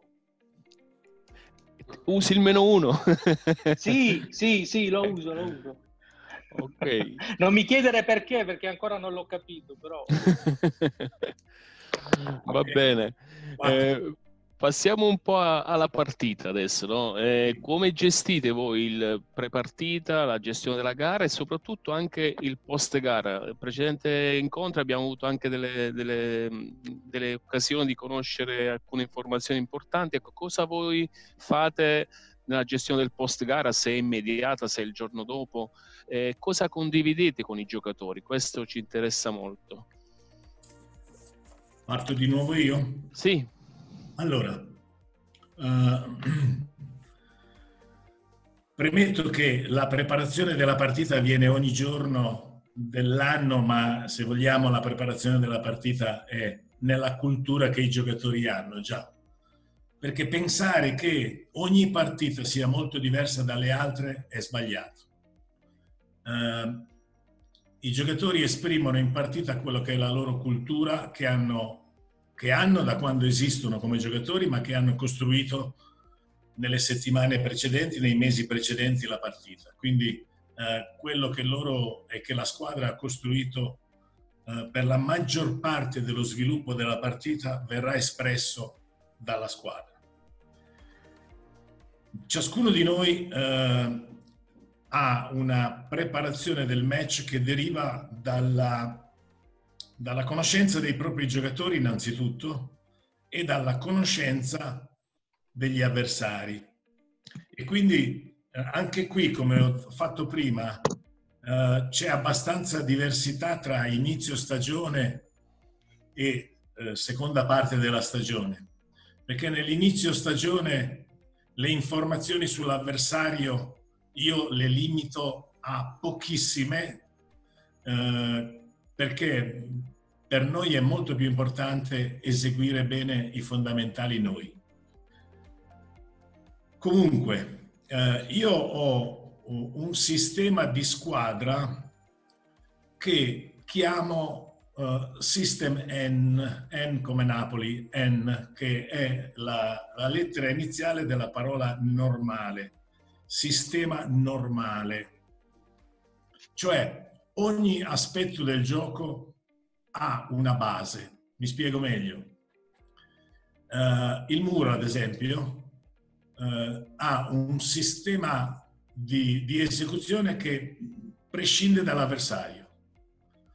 Il mio system N, cioè sistema normale, prevede la lettura di base, prevede uh, i due giocatori esterni, posto 2 e posto 4, eh, messi in posizione intermedia tra eh, la zona 2 e il centro, o la zona 4 e il centro, e prevede la lettura, prevede normalmente il centrale che sta sul centro e poi eh, lettura dell'alzatore e reazione in lettura. Tutti sanno cosa vuol dire lettura. Questo è il System N e, e lì già mi porta molto tempo perché uh, devo riuscire a eliminare i difetti e il difetto più grosso che, che ho sempre nei miei giocatori, la battaglia più grossa che io faccio, è quello nel tenere i giocatori fermi, assolutamente fermi nella fase di lettura, che non comincino a spostarsi prima che l'alzatore abbia alzato. Perché troppe volte io vedo giocatori anche di altissimo livello che fanno finta di stare al centro perché gli chiedo ma perché stai al centro? Sì, perché io devo stare sul primo tempo. Sì, ma se tu poi inizi la, la, lo spostamento verso l'esterno prima che l'alzatore alzi, che serve stare verso l'interno? È una non lettura, ma è una scelta. Ora, se è una scelta, è meglio che, stia, che, che tu stai già sull'esterno, che non stai sul centro per poi muoverti prima anche perché se si muove prima non, non scende in difesa coi tempi giusti, cioè il posto 4 non riesce a scendere in difesa coi tempi giusti se comincia una rincorsa per andare a murare. Ci sono delle situazioni tecniche individuali che vanno sistemate, quindi io dedico sempre molto tempo a questo e non sempre ho successo, solo con qualche giocatore riesco ad avere successo, con molti non ho successo perché le abitudini precedenti incidono molto su quelli che sono i movimenti dei giocatori. Poi la difesa. Eh, eh, la difesa, anche qui io ho un system man di, della difesa, cioè un sistema normale che va bene contro tutte le squadre, con i giocatori che non fanno movimenti per cercare la posizione, anche qui ritorno a quello che ho detto prima, una delle ossessioni no, che io devo togliere, uno dei luoghi comuni è che si difende fuori dal muro. Ora, eh, se io sento che un mio giocatore mi dice che lui difende fuori dal muro, gli do una pedata. Perché eh, difendere fuori dal muro presuppone che, uno, che il muro si sia sistemato, che uno abbia visto dov'è la, la, il pallone quando il muro è sistemato e quindi si sposti per difendere fuori dal muro. Ora, siccome io non ho mai visto in vita mia un giocatore che si sposta in difesa per, a, a, motivo del muro su palla spinta, no? su palla veloce, perché il centrale, che è poi quello che completa il muro, quello che determina che cosa copre il muro, è l'ultimo che si va a posizionare, l'ultimo giocatore che trova già con difficoltà enorme che va a trovare la posizione. Quindi eh, per me i giocatori devono saper difendere una zona, quindi devo saper distribuire i giocatori, dare dei riferimenti a tutti i giocatori in campo perché ognuno difenda bene un territorio, quindi difenda bene una zona. Il muro poi ci penserà a non fare tanti danni, ci penserà a chiudere quella che è la zona più probabile di arrivo del pallone, però ogni giocatore si difende. Quindi uh, ci sono delle situazioni, ci sono delle situazioni di ricezione. Io ricezione a tre assolutamente sempre o quasi sempre ricezione a tre. Quindi ogni giocatore ha la sua zona si adatta un po' a, a seconda del punto di partenza della battuta avversaria ma ci sono delle situazioni che normalmente rimangono fisse, per cui ogni giocatore sa che la sua responsabilità di quella zona, di quella situazione. Ora, quindi all'inizio, per cui quando io non ho idee sull'avversario, noi abbiamo un sistema che funziona a prescindere dall'avversario. Dopodiché, man mano che la situazione, il campionato va avanti e che si conoscono bene gli avversari, che avremo situazioni che la statistica ci aiuta a identificare, allora durante la settimana nei miei esercizi, soprattutto in quello uh, che io ho definito didattico, no? uh, entreranno delle situazioni che riguardano l'avversario di turno. Quindi, ad esempio, dove il posto 6 può seguire su palla alta mura 3, quindi bisogna sapere se l'avversario ha delle grosse prevalenze di uscire dal muro, di attaccare sulle mani del muro in diagonale, di attaccare sulle mani del muro in parallela, eccetera. Uh, caratteristiche dell'alzatore avversario, eccetera, eccetera, eccetera. Quindi uh, nel, in, nell'esercizio, nel drill più uh, didattico, no? cioè in cui io insegno, diciamo un po' di più, c'entrano le situazioni che riguardano l'avversario e mi fermo, mi taccio per ora. Non ci ha detto niente del post partita, però. Ci, ci, ci... Eh, difatti, volevo lasciare che Fefe parlasse del pre-partita, okay. poi magari okay. parliamo del okay, okay. Oggi si riposa troppo. Eh? No, no, io ascolto con piacere. Silvano lo ascolto sempre con grande, con grande piacere. Eh, quindi per me può, può, continuare. Se vuoi, faccio anche qualche domanda. No, no. Qui, Fefe, se vuoi. No, ma te, ne, te le farò in privato che ti chiamo. non ti preoccupare. Allora, il discorso, allora, io in, eh, come mia filosofia, ma poi soprattutto in, questa, in queste stagioni dove eh, è difficile avere proprio dei tempi giusti per preparare diciamo, le partite sugli avversari, perché giocare ogni tre giorni o come al mondiale per club fare cinque partite in sei giorni potete immaginare che c'è un grande lavoro dello staff, ma è chiaro che il preparare proprio in un modo particolare le partite non è semplice, nel senso che devi essere molto bravo a selezionare tutto, però in generale io come filosofia non lavoro molto, anzi abbastanza poco sugli avversari. Cioè la mia, la mia intenzione è quella di creare abilità alla mia squadra. Cioè, eh, come dice Silvano, si crea una struttura di gioco, quella classica, insomma, che va bene con, con tutte le situazioni, dopodiché incomincio a creare, cercare di creare le abilità, quindi il discorso di sovraccarico, i muri, eh, le opzioni, le scelte, come ci dobbiamo muovere sulla set, sulle, sulle veloci dietro, cioè la capacità della squadra sia in, a muro che in difesa di adattarsi e ma questo anche per la battuta, saper usare la battuta corta lì, lunga da quella parte, cioè in tutti gli allenamenti e in tutte le cose che facciamo io cerco di creare abilità, più abilità alla mia squadra, più ha capacità di adattarsi poi all'avversario e anche adattarsi velocemente, chiaramente. Questo, quindi io lavoro molto sulla mia squadra, il tempo che dedico agli avversari saranno 10 minuti, 15 minuti, forse il giorno prima, dove cerco di far ripetere alcuni aspetti che riguardano un po' il palleggiatore e alcune posizioni, se non sono le classiche, di alcune direzioni di attacco, di muro su, dei, sui giocatori più importanti.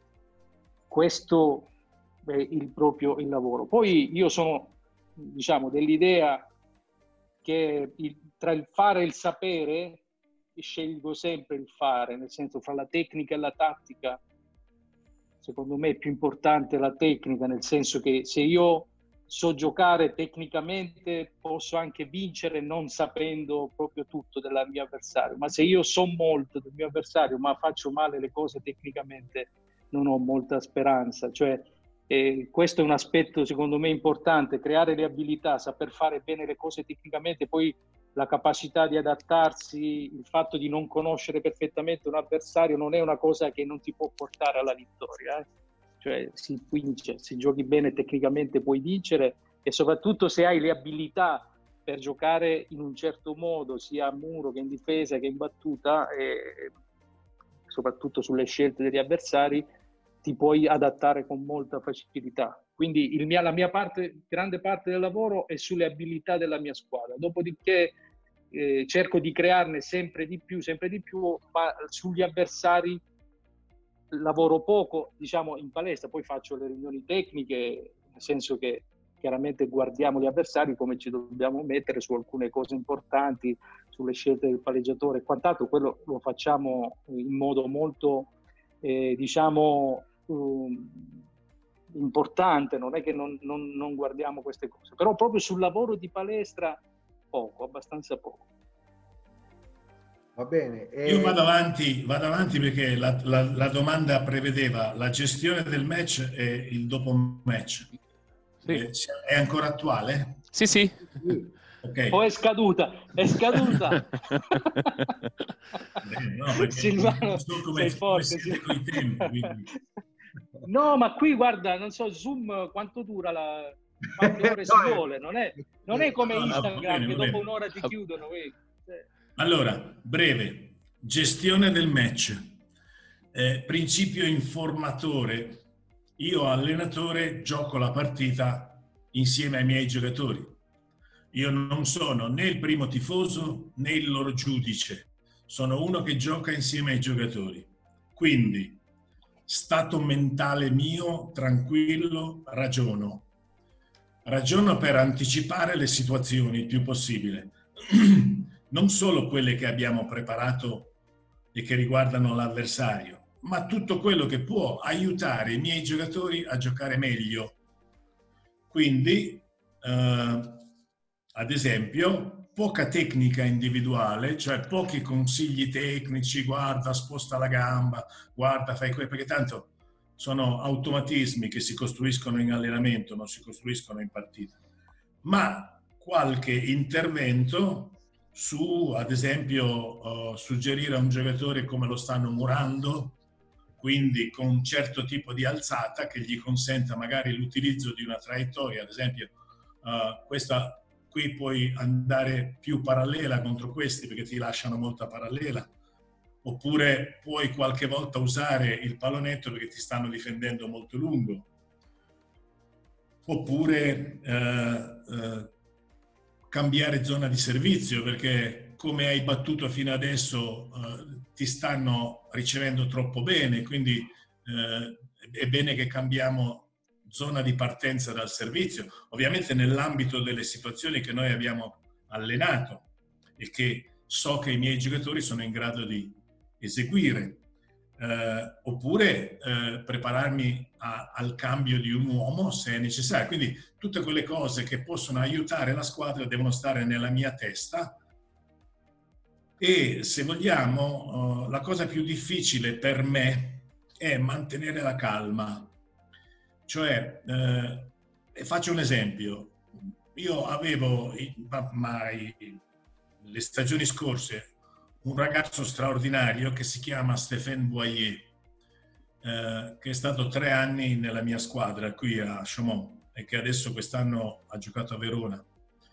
Stéphane Boyer è un ragazzo che eh, può cambiare una partita, eh, ad esempio col servizio, però gli va consentito di farlo. Sembrerà una cosa banale detta così, ma non lo è perché molte volte mi si chiede, eh, anche in corsi come questo, eh, quali sono le, le, statistiche per cui un giocatore può, uh, sbag- quante palle può sbagliare, che percentuale di errore consenti a un giocatore. E allora, sai, dice, beh, la battuta forte, il 20%, il 25% di errore oltre è eccessivo. Io questo non lo guardo. So che a qualcuno eh, può dare fastidio, nel senso che può non condividere, però non lo guardo, cioè cerco di capire, eh, il parametro che a me interessa di più è di vedere quanti servizi fa un giocatore.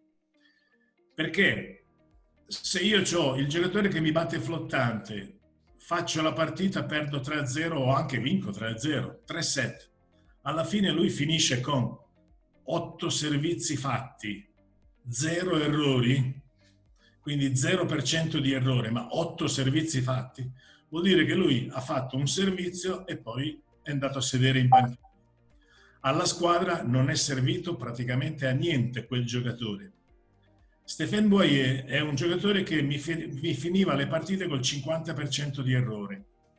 Detto così sembra uno scandalo, che io sopporti di avere un giocatore che mi fa il 50% di errore, ma Stéphane Boyer mi finisce la partita con 14 15 servizi fatti su 3 set. Uh, allora vuol dire che uh, è vero che lui ne ha sbagliati molti, ma è anche vero che alcuni, su alcuni servizi noi abbiamo fatto punto. E a me serve molto di più quello che mi fa marcare dei punti col suo servizio di quello che non fa errori, ma io non marco punti. Lo so che se un giocatore fa un primo set sbaglia i tre turni di servizio che normalmente un giocatore fa, li sbaglia tutti e tre, sembra che caschi il mondo, no? io, io divento rosso di vergogna, ma devo sapere frenare questa, questo impulso di prenderlo a calci, perché conoscendo il giocatore arriverà un momento in cui lui mi cambierà una partita, magari mi cambierà la partita. E questo ritengo che un allenatore debba saperlo sopportare sulla gestione della partita mi fermo. Se eh, vuoi che si parli della, del post partita sono pronto, ma dammi tu i tempi. Vabbè, se, sentiamo un attimo Fefe, poi ritorniamo per te eh, sul post partita. Sentire Silvano Prandi che dice che in partita cerca di mantenere la calma è una cosa straordinaria. È il colmo. Per, per è il colmo. L'ho visto noi... sempre così agitato. Ma guarda che Silvano si agitava comunque anche, eh? non è che io... Cioè... Però lo faceva quando serviva, insomma, non tanto per farlo. È vero Silvano? E eh beh, tutte le regole hanno delle eccezioni, no? Senti, allora io, beh, su questa della gestione, mi, mi piacerebbe solo che ci facessimo una domanda. Quanto conta l'allenatore in allenamento e quanto conta l'allenatore in partita? Basterebbe solo, diciamo, nel nostro pensiero dirci ma oggettivamente quanto noi possiamo influire in partita quanto possiamo influire in allenamento, perché io ritengo che l'allenamento sicuramente noi possiamo condizionare o comunque portarlo e influire al 100%. Sulla partita dobbiamo anche capire che si incominciano ad abbassare un po' le nostre percentuali, perché c'era un, un allenatore americano di basket che aveva detto una cosa che mi era piaciuta molto, l'allenatore vince l'allenamento, i giocatori vincono la partita, no? Sarebbe il discorso che noi creiamo tutto, prepariamo i nostri giocatori il più possibile, poi la partita in effetti la giocano loro con le indicazioni. Questo non significa che noi non possiamo influire, anzi a volte su certe situazioni potremmo anche essere decisivi, no? quando si azzecca il cambio comunque alcune situazioni possiamo anche influire nel modo eh, diciamo positivo, però oggettivamente dobbiamo solo metterci nella condizione di capire come aiutarli, cioè fa, quello che possiamo fare noi in quel momento della partita è aiutare in alcune situazioni eh, i nostri giocatori. Per questo bisognerebbe mantenere la calma, come dice Silvano, perché se ci facciamo prendere dalla, dall'agonismo eh, rischiamo di perdere il filo del gioco più che altro. Eh. Non è che poi uno scompare dalla partita, ma perdi un attimo il filo del gioco e una cosa che volevi dire che poteva servire in quel momento eh, non la dici, poi capita ed è passato. Questo il rally point system è così, bisogna essere molto presenti e i tempi di reazione sono, devono essere veloci. Penso che a tutti quelli che ci stanno ascoltando, i colleghi, eccetera, sarà capitato di voler fare un cambio, poi aspetti un attimo di più, passa il momento, non, non lo fai, ma forse andava fatto in quel momento lì. Quindi sicuramente abbiamo dei tempi un po' più ristretti, dobbiamo essere molto più lucidi e, e, metterci sempre nella condizione di capire cosa può servire alla squadra, anche come nostro atteggiamento, come questo mantenendo la, il nostro modo di essere chiaramente, eh, perché grazie a Dio la storia fa vedere che non è questione, eh, cioè Bernardino che ci sarà, no? mi ha detto che probabilmente sarà uno che verrà a fare anche qui, mi sembra, il, um, un incontro. Dopo domani. Cioè, Bernardino, quando? Dopo domani. Domani. Esatto, cioè lui eh, oggettivamente lui manteneva la lucidità nell'essere esagitato, lui finiva le partite più soldato dei giocatori, però non è che non era lucido, cioè quindi essere se stessi, ma capire però nell'essere se stessi poi quello che serve alla squadra. Questo è, una cosa che chiaramente con l'età, con l'esperienza si gestisce sempre meglio, ma la gestione della partita nasce anche in queste situazioni di voler capire il momento, aiutare i giocatori e chiaramente avere un, un buon mm, feeling anche con lo staff, perché lo staff è quello che ti può aiutare anche eh, in alcune indicazioni importanti di capire alcune, alcune cose. Quindi credo che mh, mm, eh, secondo me va vissuta così ecco, quella partita. Eh, eh due battute sul post partita? Sì. No, io alleno solo la ricezione.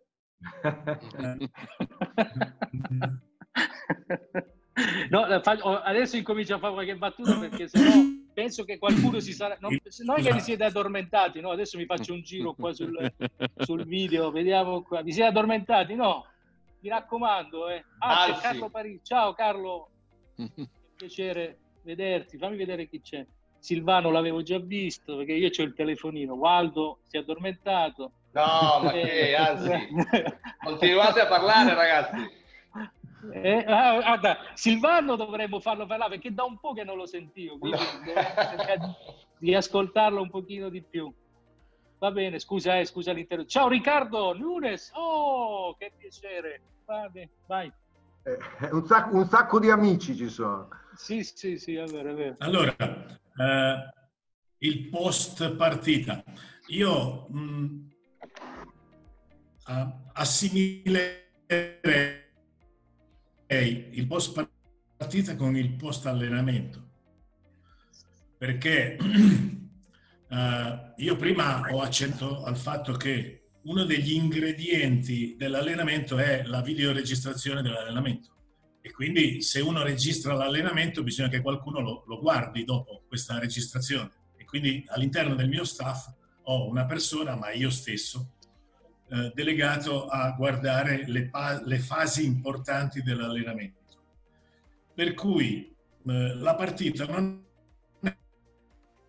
è molto diversa dalla NAME, la squadra è come gli, i singoli hanno gestito le loro situazioni di allenamento e, e, le loro situazioni di partita. Dopodiché si, uh, si prendono alcune di queste situazioni e eh, le si analizzano noi dello staff, io allenatore le analizzo, alcune le porto a conoscenza dei giocatori. Quindi praticamente ogni giorno uh, un mio collaboratore con uh, il computer mostra a due, tre, quattro giocatori uh, alcune situazioni di gioco che loro hanno mal o ben gestito, anche, attenzione, non solo mal gestito, ma anche ben gestito, perché è molto importante. Quando noi eh, analizziamo le situazioni con i giocatori, noi dobbiamo sottolineare che cosa hanno sbagliato, ma in genere io parto dal, dalle immagini di che cosa hanno fatto molto bene, eh, perché per loro rinforzare il feedback positivo è importantissimo forse più importante del difetto da dover eh, correggere. Quindi eh, bisogna sapere eh, dosare immagini e note su fatto bene e fatto male e ogni giocatore quei, quei 3, 2, 3, 4 minuti con, con il mio assistente, a volte anche con me, per analizzare eh, le immagini che noi abbiamo selezionato, che noi staff selezioniamo, che vengono proposte loro dopo ogni allenamento, quindi prima dell'allenamento successivo e prima dell'allenamento dopo la partita, insomma, e quindi eh, queste situazioni le dobbiamo analizzare e, eh, e dobbiamo metterle in testa al giocatore.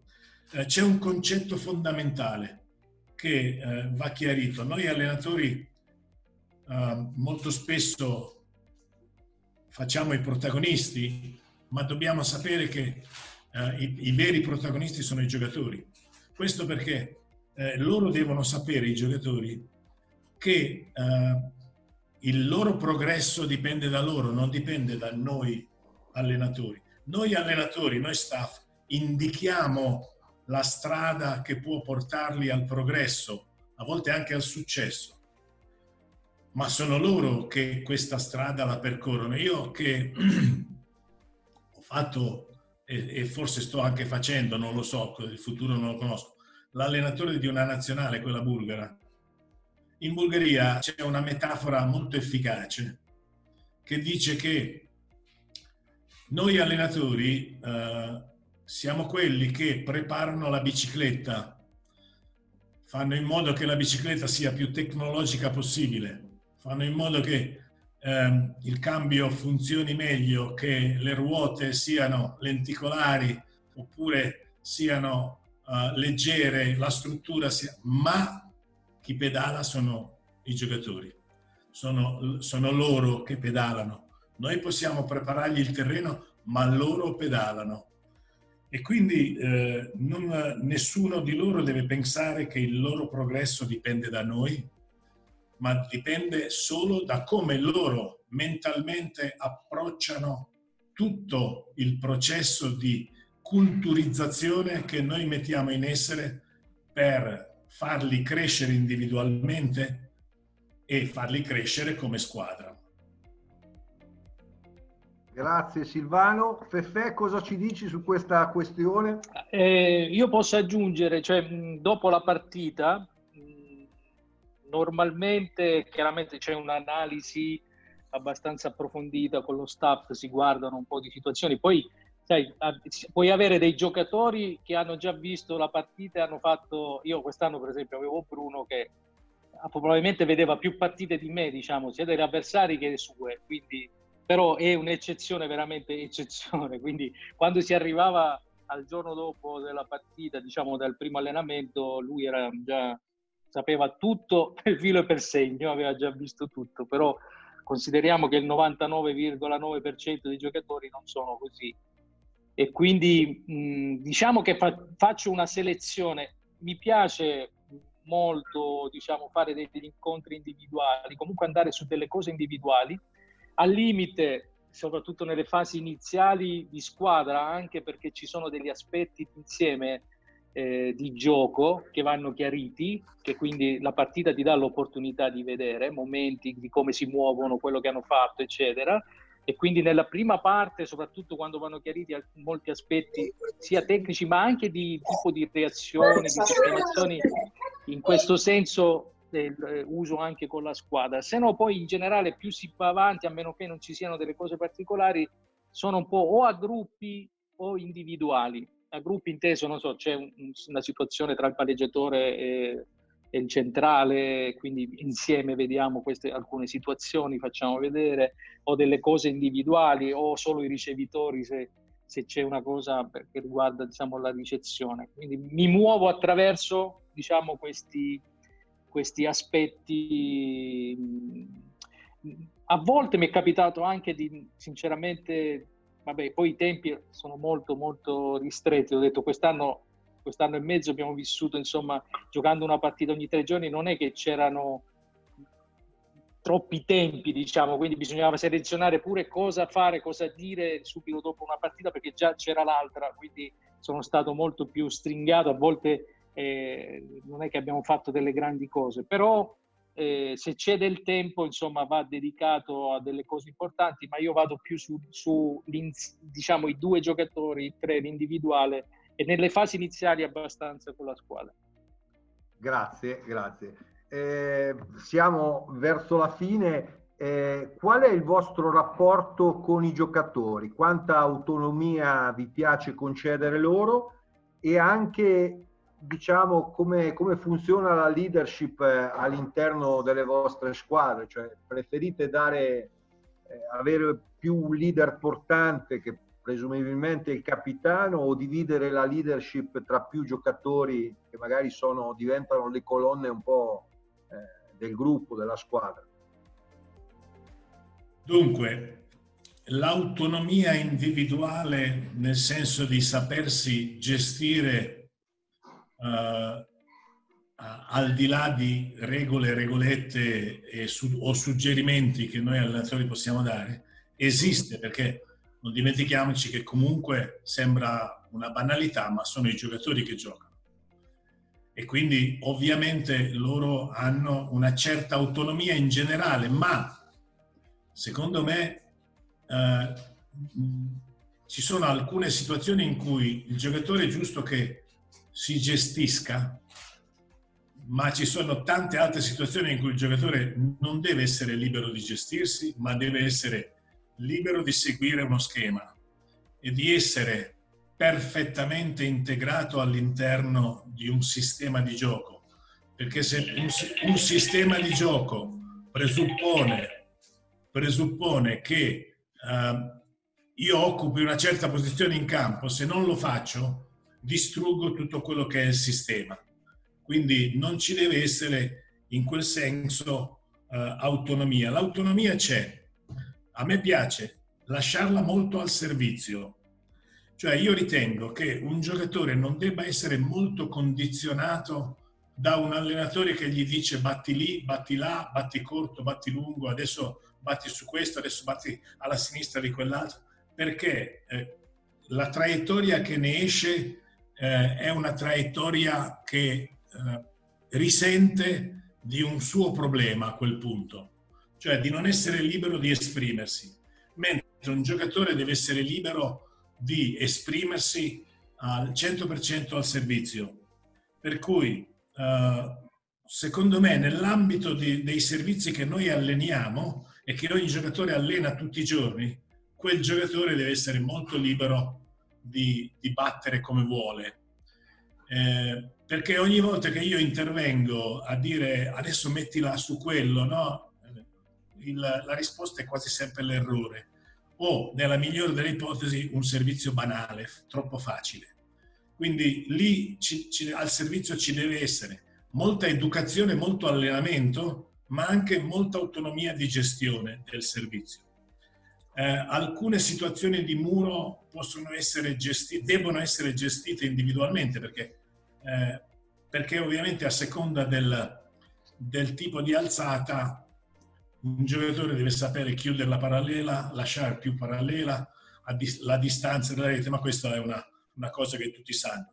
Alcuni posizionamenti del posto 6 in difesa su palla alta dipendono da parametri che solo il giocatore in campo è in grado di apprezzare, cioè la profondità più vicina a rete, più lontana, più lunga, più corta l'alzata avversaria, quindi eh, quel giocatore probabilmente utilizzerà di più mani out, utilizzerà di più la diagonale, quindi il suo posizionamento deve tener conto di fattori che lui in quel momento percepisce in campo.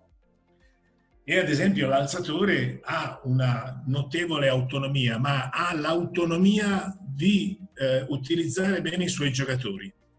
Non, cioè io, io, non vado mai a dire a un giocatore adesso tu devi alzare a Tizio, tu devi alzare a Caio, perché quasi sempre la situazione diventerà banale. Ma pretendo di alla fine leggere bene il, eh, il foglio scout.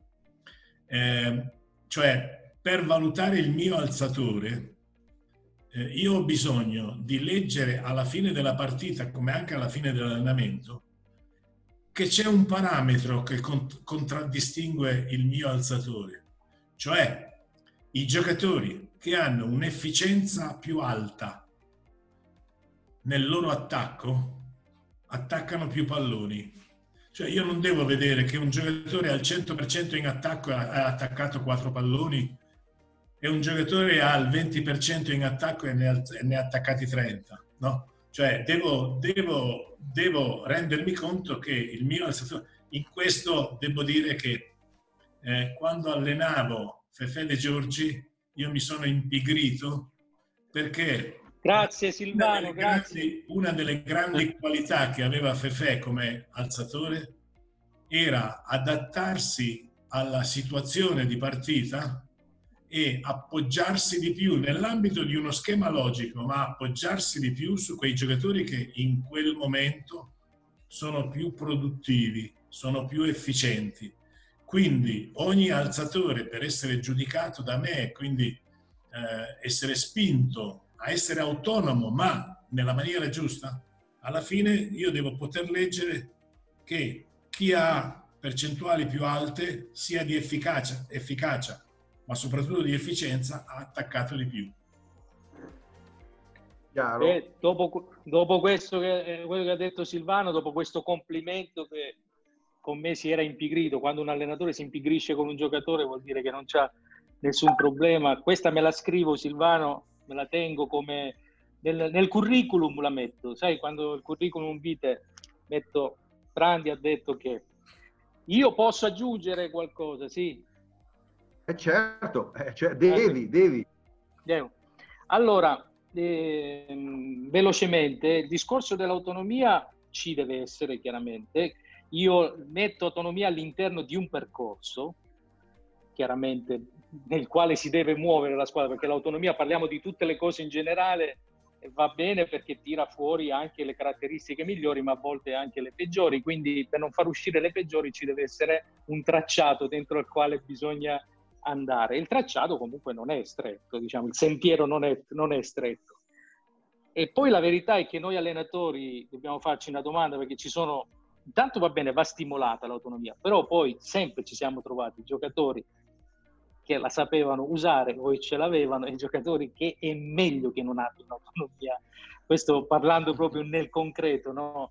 Cioè è meglio non lasciargli autonomia e non parlo di comportamenti, e parlo chiaramente quelli sono un'altra cosa, parliamo proprio anche di cose tecniche, no? Ci sono, ci sono dei centrali che sono capaci tu puoi fare tutto il lavoro che vuoi, eccetera, e, che, e ci sono centrali che nonostante sappiamo non si sanno regolare, non, non, si ricordano di niente, non sanno scegliere, sbagliano ogni volta. La, cioè, questi l'autonomia non gliela puoi lasciare tanto, nel senso che se li lasci autonomia li metti in difficoltà, quindi li devi aiutare. Invece ce ne sono alcuni che sono capaci e allora su quelli bisogna lasciare, perché quello è il valore aggiunto secondo me. Cioè noi dobbiamo capire quei giocatori stimolarla su tutti, perché un passo avanti è sempre un passo avanti per tutti, però quelli che hanno la capacità di essere autonomi, lì dobbiamo essere bravi a lasciarli fare perché quelli ci possono fare anche la differenza in un momento importante della partita. Quindi io direi sicuramente bisogna stimolare. Io sul palleggiatore, d'accordo con Silvano, il palleggiatore non ci si, gli si può dire eh, alza qua, alza là. Il palleggiatore si fa la riunione tecnica, si guarda insieme quello che è, si fa una strategia generale, poi gioca, gioca, usa, usa questa strategia la usa durante la partita, poi la userà in un certo momento di più, di meno, in base a come sente la squadra, ma va lasciato giocare. Il nostro intervento è di sostegno in quel momento perché nel momento in cui il palleggiatore perde il filo del gioco o non sta vedendo una cosa, lo dobbiamo solo diciamo, aiutare. Però sui giocatori capaci l'autonomia deve essere secondo me eh, importante perché possono fare la differenza. Dobbiamo stare solo attenti su quelli che non la sanno usare proprio come capacità e non dobbiamo neanche avere la presunzione di dire io lascio autonomia, sono fatto così, eccetera, ma ci sono dei giocatori che vanno aiutati, vanno portati verso, come diceva Silvano, il sistema di gioco, e devono, devono fare determinate cose perché non è una delle loro qualità, ecco, da quel punto di vista. Ok, un'ultima Era- domanda. Era la- il discorso della leadership che non so se è ancora importante oppure no. Sì. Tempo. Silvano, non ti dimentichi niente tu, eh? Tutte le domande. sei- Eh no, guarda che Vai, Silvano. sta migliorando. Sta migliorando Vado? con l'età. Sì. Allora, eh, la leadership all'interno della squadra. Eh, io ritengo che da un punto di vista squisitamente tecnico ogni giocatore deve essere leader nel suo ruolo. Eh, io mai dico e chiedo a- al mio presidente che la mia squadra ha bisogno di un leader, quindi eh, a noi manca un leader, noi dobbiamo andare sul mercato a cercare un leader. Ognuno deve giocare bene nel suo ruolo, deve saper fare bene le cose. Poi c'è il giocatore che urla di più, c'è il giocatore che urla poco ma gioca bene, quindi non, non identifichiamo la leadership con eh, quello che urla, quello che strepita in campo. Eh, normalmente chi gioca bene è un leader, ma proprio per questo io spero di avere sei giocatori in campo eh, in quel momento, sono sei leader nel ruolo e c'è il ruolo del capitano al quale io non, non attribuisco molte responsabilità. Eh, è vero, deve essere un po' un trade union tra la squadra e la, e la- la dirigenza, il direttore sportivo, il presidente, deve essere un trade union con me allenatore. Io devo comunicare qualche cosa alla squadra, a volte, eh, e magari lo comunico attraverso il capitano, ma, ma non sono cose tecniche, non sono cose importanti per il gioco. Possono essere quelle cose per cui, siccome io eh, odio i regolamenti, no? No, io non ho, nelle mie squadre non esistono eh, regolamento di squadra. All'inizio dell'anno facciamo il regolamento per cui chi arriva due minuti in ritardo deve pagare, no? Oppure quelli che battono eh, con la battuta che non arriva alla rete devono portare le paste. Eh, io questo non lo voglio. Eh, se uno arriva in ritardo me lo deve giustificare e lo deve giustificare alla squadra. Quindi eh, è, è un problema di educazione individuale, è un problema di saper stare in squadra. Quindi a quel punto non arriva nessuno in ritardo se non per cause di forza maggiore. Ma il discorso della battuta che non arriva alla rete e quindi si portano le paste, questo io non lo voglio neanche sentire, per cui devo attraverso il capitano, perché poi ho avuto anche giocatori, squadre che se lo mettevano da- dal- al loro interno il regolamento delle paste. Perché le paste, io ho avuto un- anno un giocatore che non sapeva battere corto, non sapeva letteralmente battere corto. Quando chiedevo in allenamento di battere corto, un flottante corto, cioè corto vuol dire una palla che cada più o meno sulla linea dei 3 metri, grosso modo, mi batteva sui 5 metri, 4 metri e mezzo, 5 metri, gli dicevo guarda che non- non- questa non è una battuta corta, questa è solo una battuta facile. E allora lui eh, dopo un po' mi ha, me l'ha sostenuto questi allenatori che ogni volta che la palla non arrivava alla rete io dovevo pagare eh, 100 lire, dovevo portare le paste, dovevo... beh, e io non volevo portare le paste, allora non faccio la battuta corta e non l'alleno. Questo- queste situazioni che sembrano goliardiche nella, nella mente di molti giocatori invece non sono da sottovalutare perché rappresentano un limite da un punto di vista evolutivo per un giocatore. Grazie, grazie. Sì. Così ti sei fermato così, Silvano, alle paste. Io non Alle le ho mai paste. portate, in mia- non le ho mai portate ne- nella mia carriera. eh. La facevo la corta. Eh. Vabbè, allora, no, sono d'accordo sul discorso del- della scelta della leadership, va bene.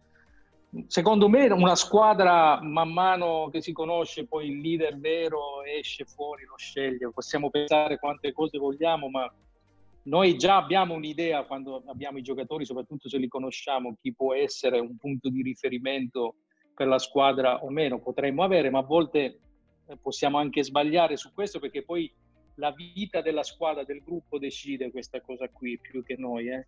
perché il capitano può esserlo, ma il capitano rappresenta comunque un qualcosa riguardo alla società, a volte gli anni che in una squadra, cioè non è, non è che è sempre scelto per un discorso di, di- di leadership o presunta leadership. Quindi sicuramente la squadra fa il suo percorso. Io quello che ho visto nel corso della mia carriera, normalmente i veri leader sono quelli che sono stati, sono un grande esempio, cioè non è gente che parla molto, è gente che fa molto, che mh, sono i primi in tutto, eccetera. Questi qua sono personaggi che poi trascinano gli altri, eh. parlano poco ma parlano quando serve. E questo il gruppo poi lo vede, lo decide noi dobbiamo, diciamo, fluidificare questa situazione come, come, come aspetti. Comunque, normalmente que- i grandi leader sono sempre stati dei grandi esempi all'interno di, di- di una squadra.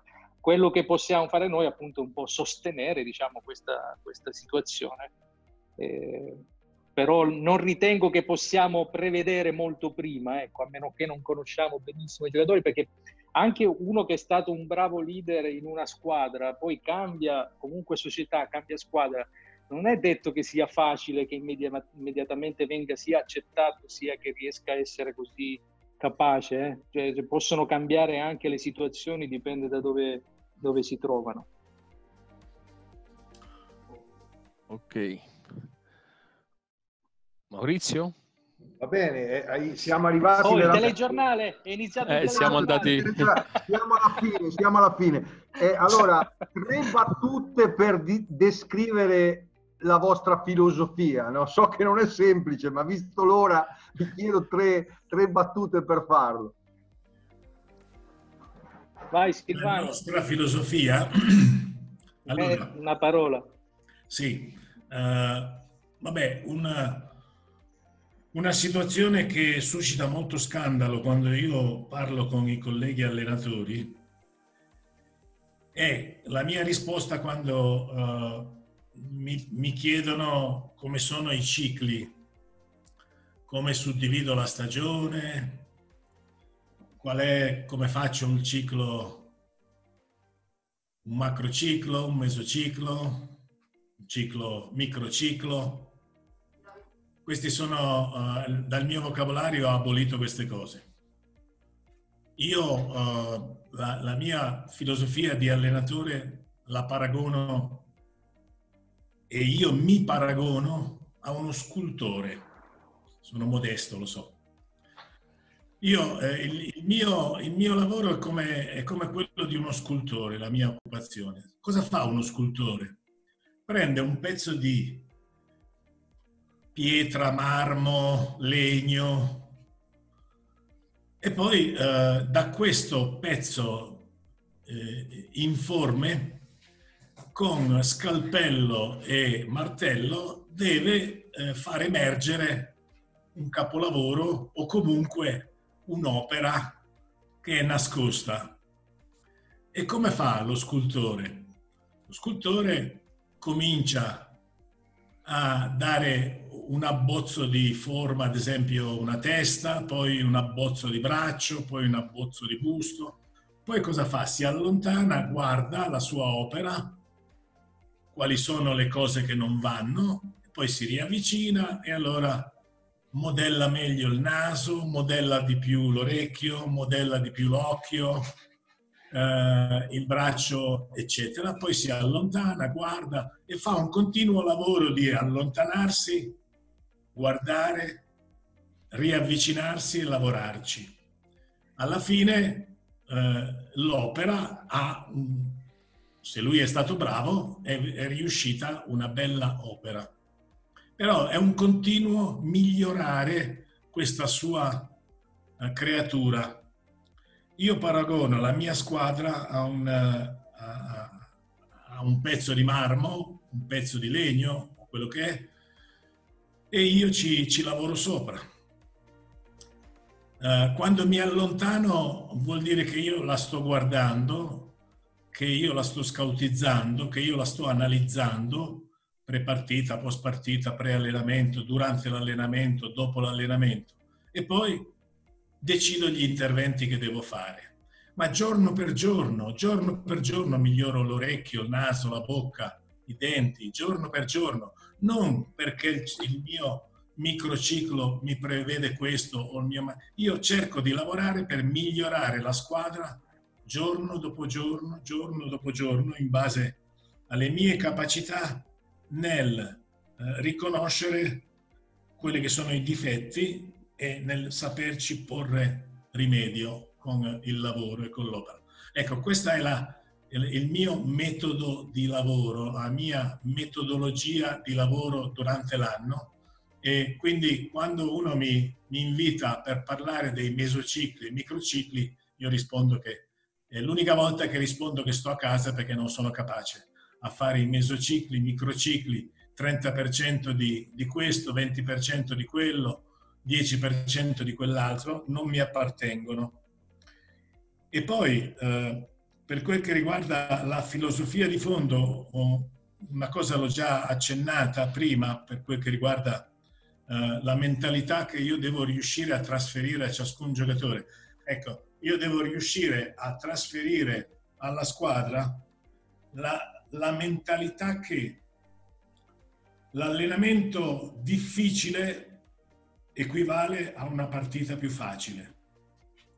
Che l'allenamento facile, cioè in cui io sono poco esigente, in cui io lascio perdere troppe situazioni mal gestite dalla squadra, lascio che ogni giocatore non dia il 100%, quindi allenamento facile, diciamo così, equivale alla partita difficile. Quindi eh, è meglio che l'allenamento sia difficile per far diventare sempre più facile la partita. Grazie. Grazie Gra- grande Silvano, Silvano, grande, hai capito perché ci stai allungando la vita? Eh, lo vuoi capire sì o no? Eh, caspita. Per, per, fortuna, grande Silvano. per fortuna che non gli abbiamo chiesto niente di mesocicli eh, no, e, e tricicli evidentemente ha apprezzato le nostre domande e questo ci fa veramente un grande onore. Le, le vostre domande erano le più appropriate per parlare a degli allenatori. Grazie, grazie Silvana, grazie. È un vero onore. Vabbè, no, io se, se, Silvano si paragona a uno scultore, io mi paragono a un sultano senso, mi siedo e i miei giocatori mi sventolano e mi passano un po' qualcosa da mangiare. No, sto scherzando, chiaramente sto scherzando. Silvano è stato un grande eh, perché hai veramente riassunto, diciamo, in, nelle tue parole quello che, che, è il nostro lavoro poi eh, di allenatore. Quindi forse meglio di così non si poteva dire. Io sicuramente sono convinto che noi dobbiamo dare strumenti per migliorare i nostri giocatori e, e, e, considerarli come persone, nel senso che hanno, diciamo, tre aspetti. L'aspetto tecnico, l'aspetto fisico e l'aspetto mentale di persona. Quindi eh, noi possiamo su questi tre aspetti dare il nostro contributo di miglioramenti avere eh, la voglia di, di, di migliorarli, di metterci accanto e, e, e quindi io credo sempre che poi noi siamo quello che alla fine facciamo e quello che fa anche la nostra squadra, no? quindi dobbiamo eh, renderci conto su questo. La filosofia diciamo, del lavoro anche mio eh, è rappresentato un po' da questo aspetto, ecco, di cercare di trovare e dare strumenti per far migliorare sotto questi tre aspetti eh, una persona, quindi tecnico, fisico e mentale per quanto riguarda la pallavolo e poi anche se si può aiutarli nella crescita personale in generale è una cosa buona. È finito il telegiornale. Maurizio l'audio. allora, io sapevo quando abbiamo progettato questa serata che mettere insieme Prandi e De Giorgi avrebbe costituito una serata eccezionale. E così è stato, perché veramente abbiamo sentito no, tanta pallavolo, tante, tante riflessioni, tanti momenti importanti. E ci sono stati più di 300 allenatori che hanno ascoltato questo incontro, ma soprattutto ci sono stati dalla Germania, dal Portogallo, da, dall'Argentina, e, insomma tanti campioni, tanti anche allenatori di altissimo livello. È stato un momento molto molto bello, eh, Rocco, che cosa ne dici? Eh, io ero sicuro che questa settimana era una settimana straordinaria perché a cominciare da oggi eh, professor Prandi, Fefe ci hanno dato veramente eh, tanti input, tanti pre- pensieri su cui riflettere e domani uguale sarà così e dopodomani sarà così ancora, quindi veramente siamo, siamo contenti e ringraziamo questa giornata. Oggi sono volate via due ore eh, dove noi andremo sicuramente a, a, riascoltare, a riprenderci gli appunti di, di, tutto quello che è stato detto. Grazie, grazie di cuore veramente. Grazie a Silvano Prandi, grazie a Peppe Giorgi, è stato un vero piacere avervi ospiti qui e, e spero di, di rivederci presto.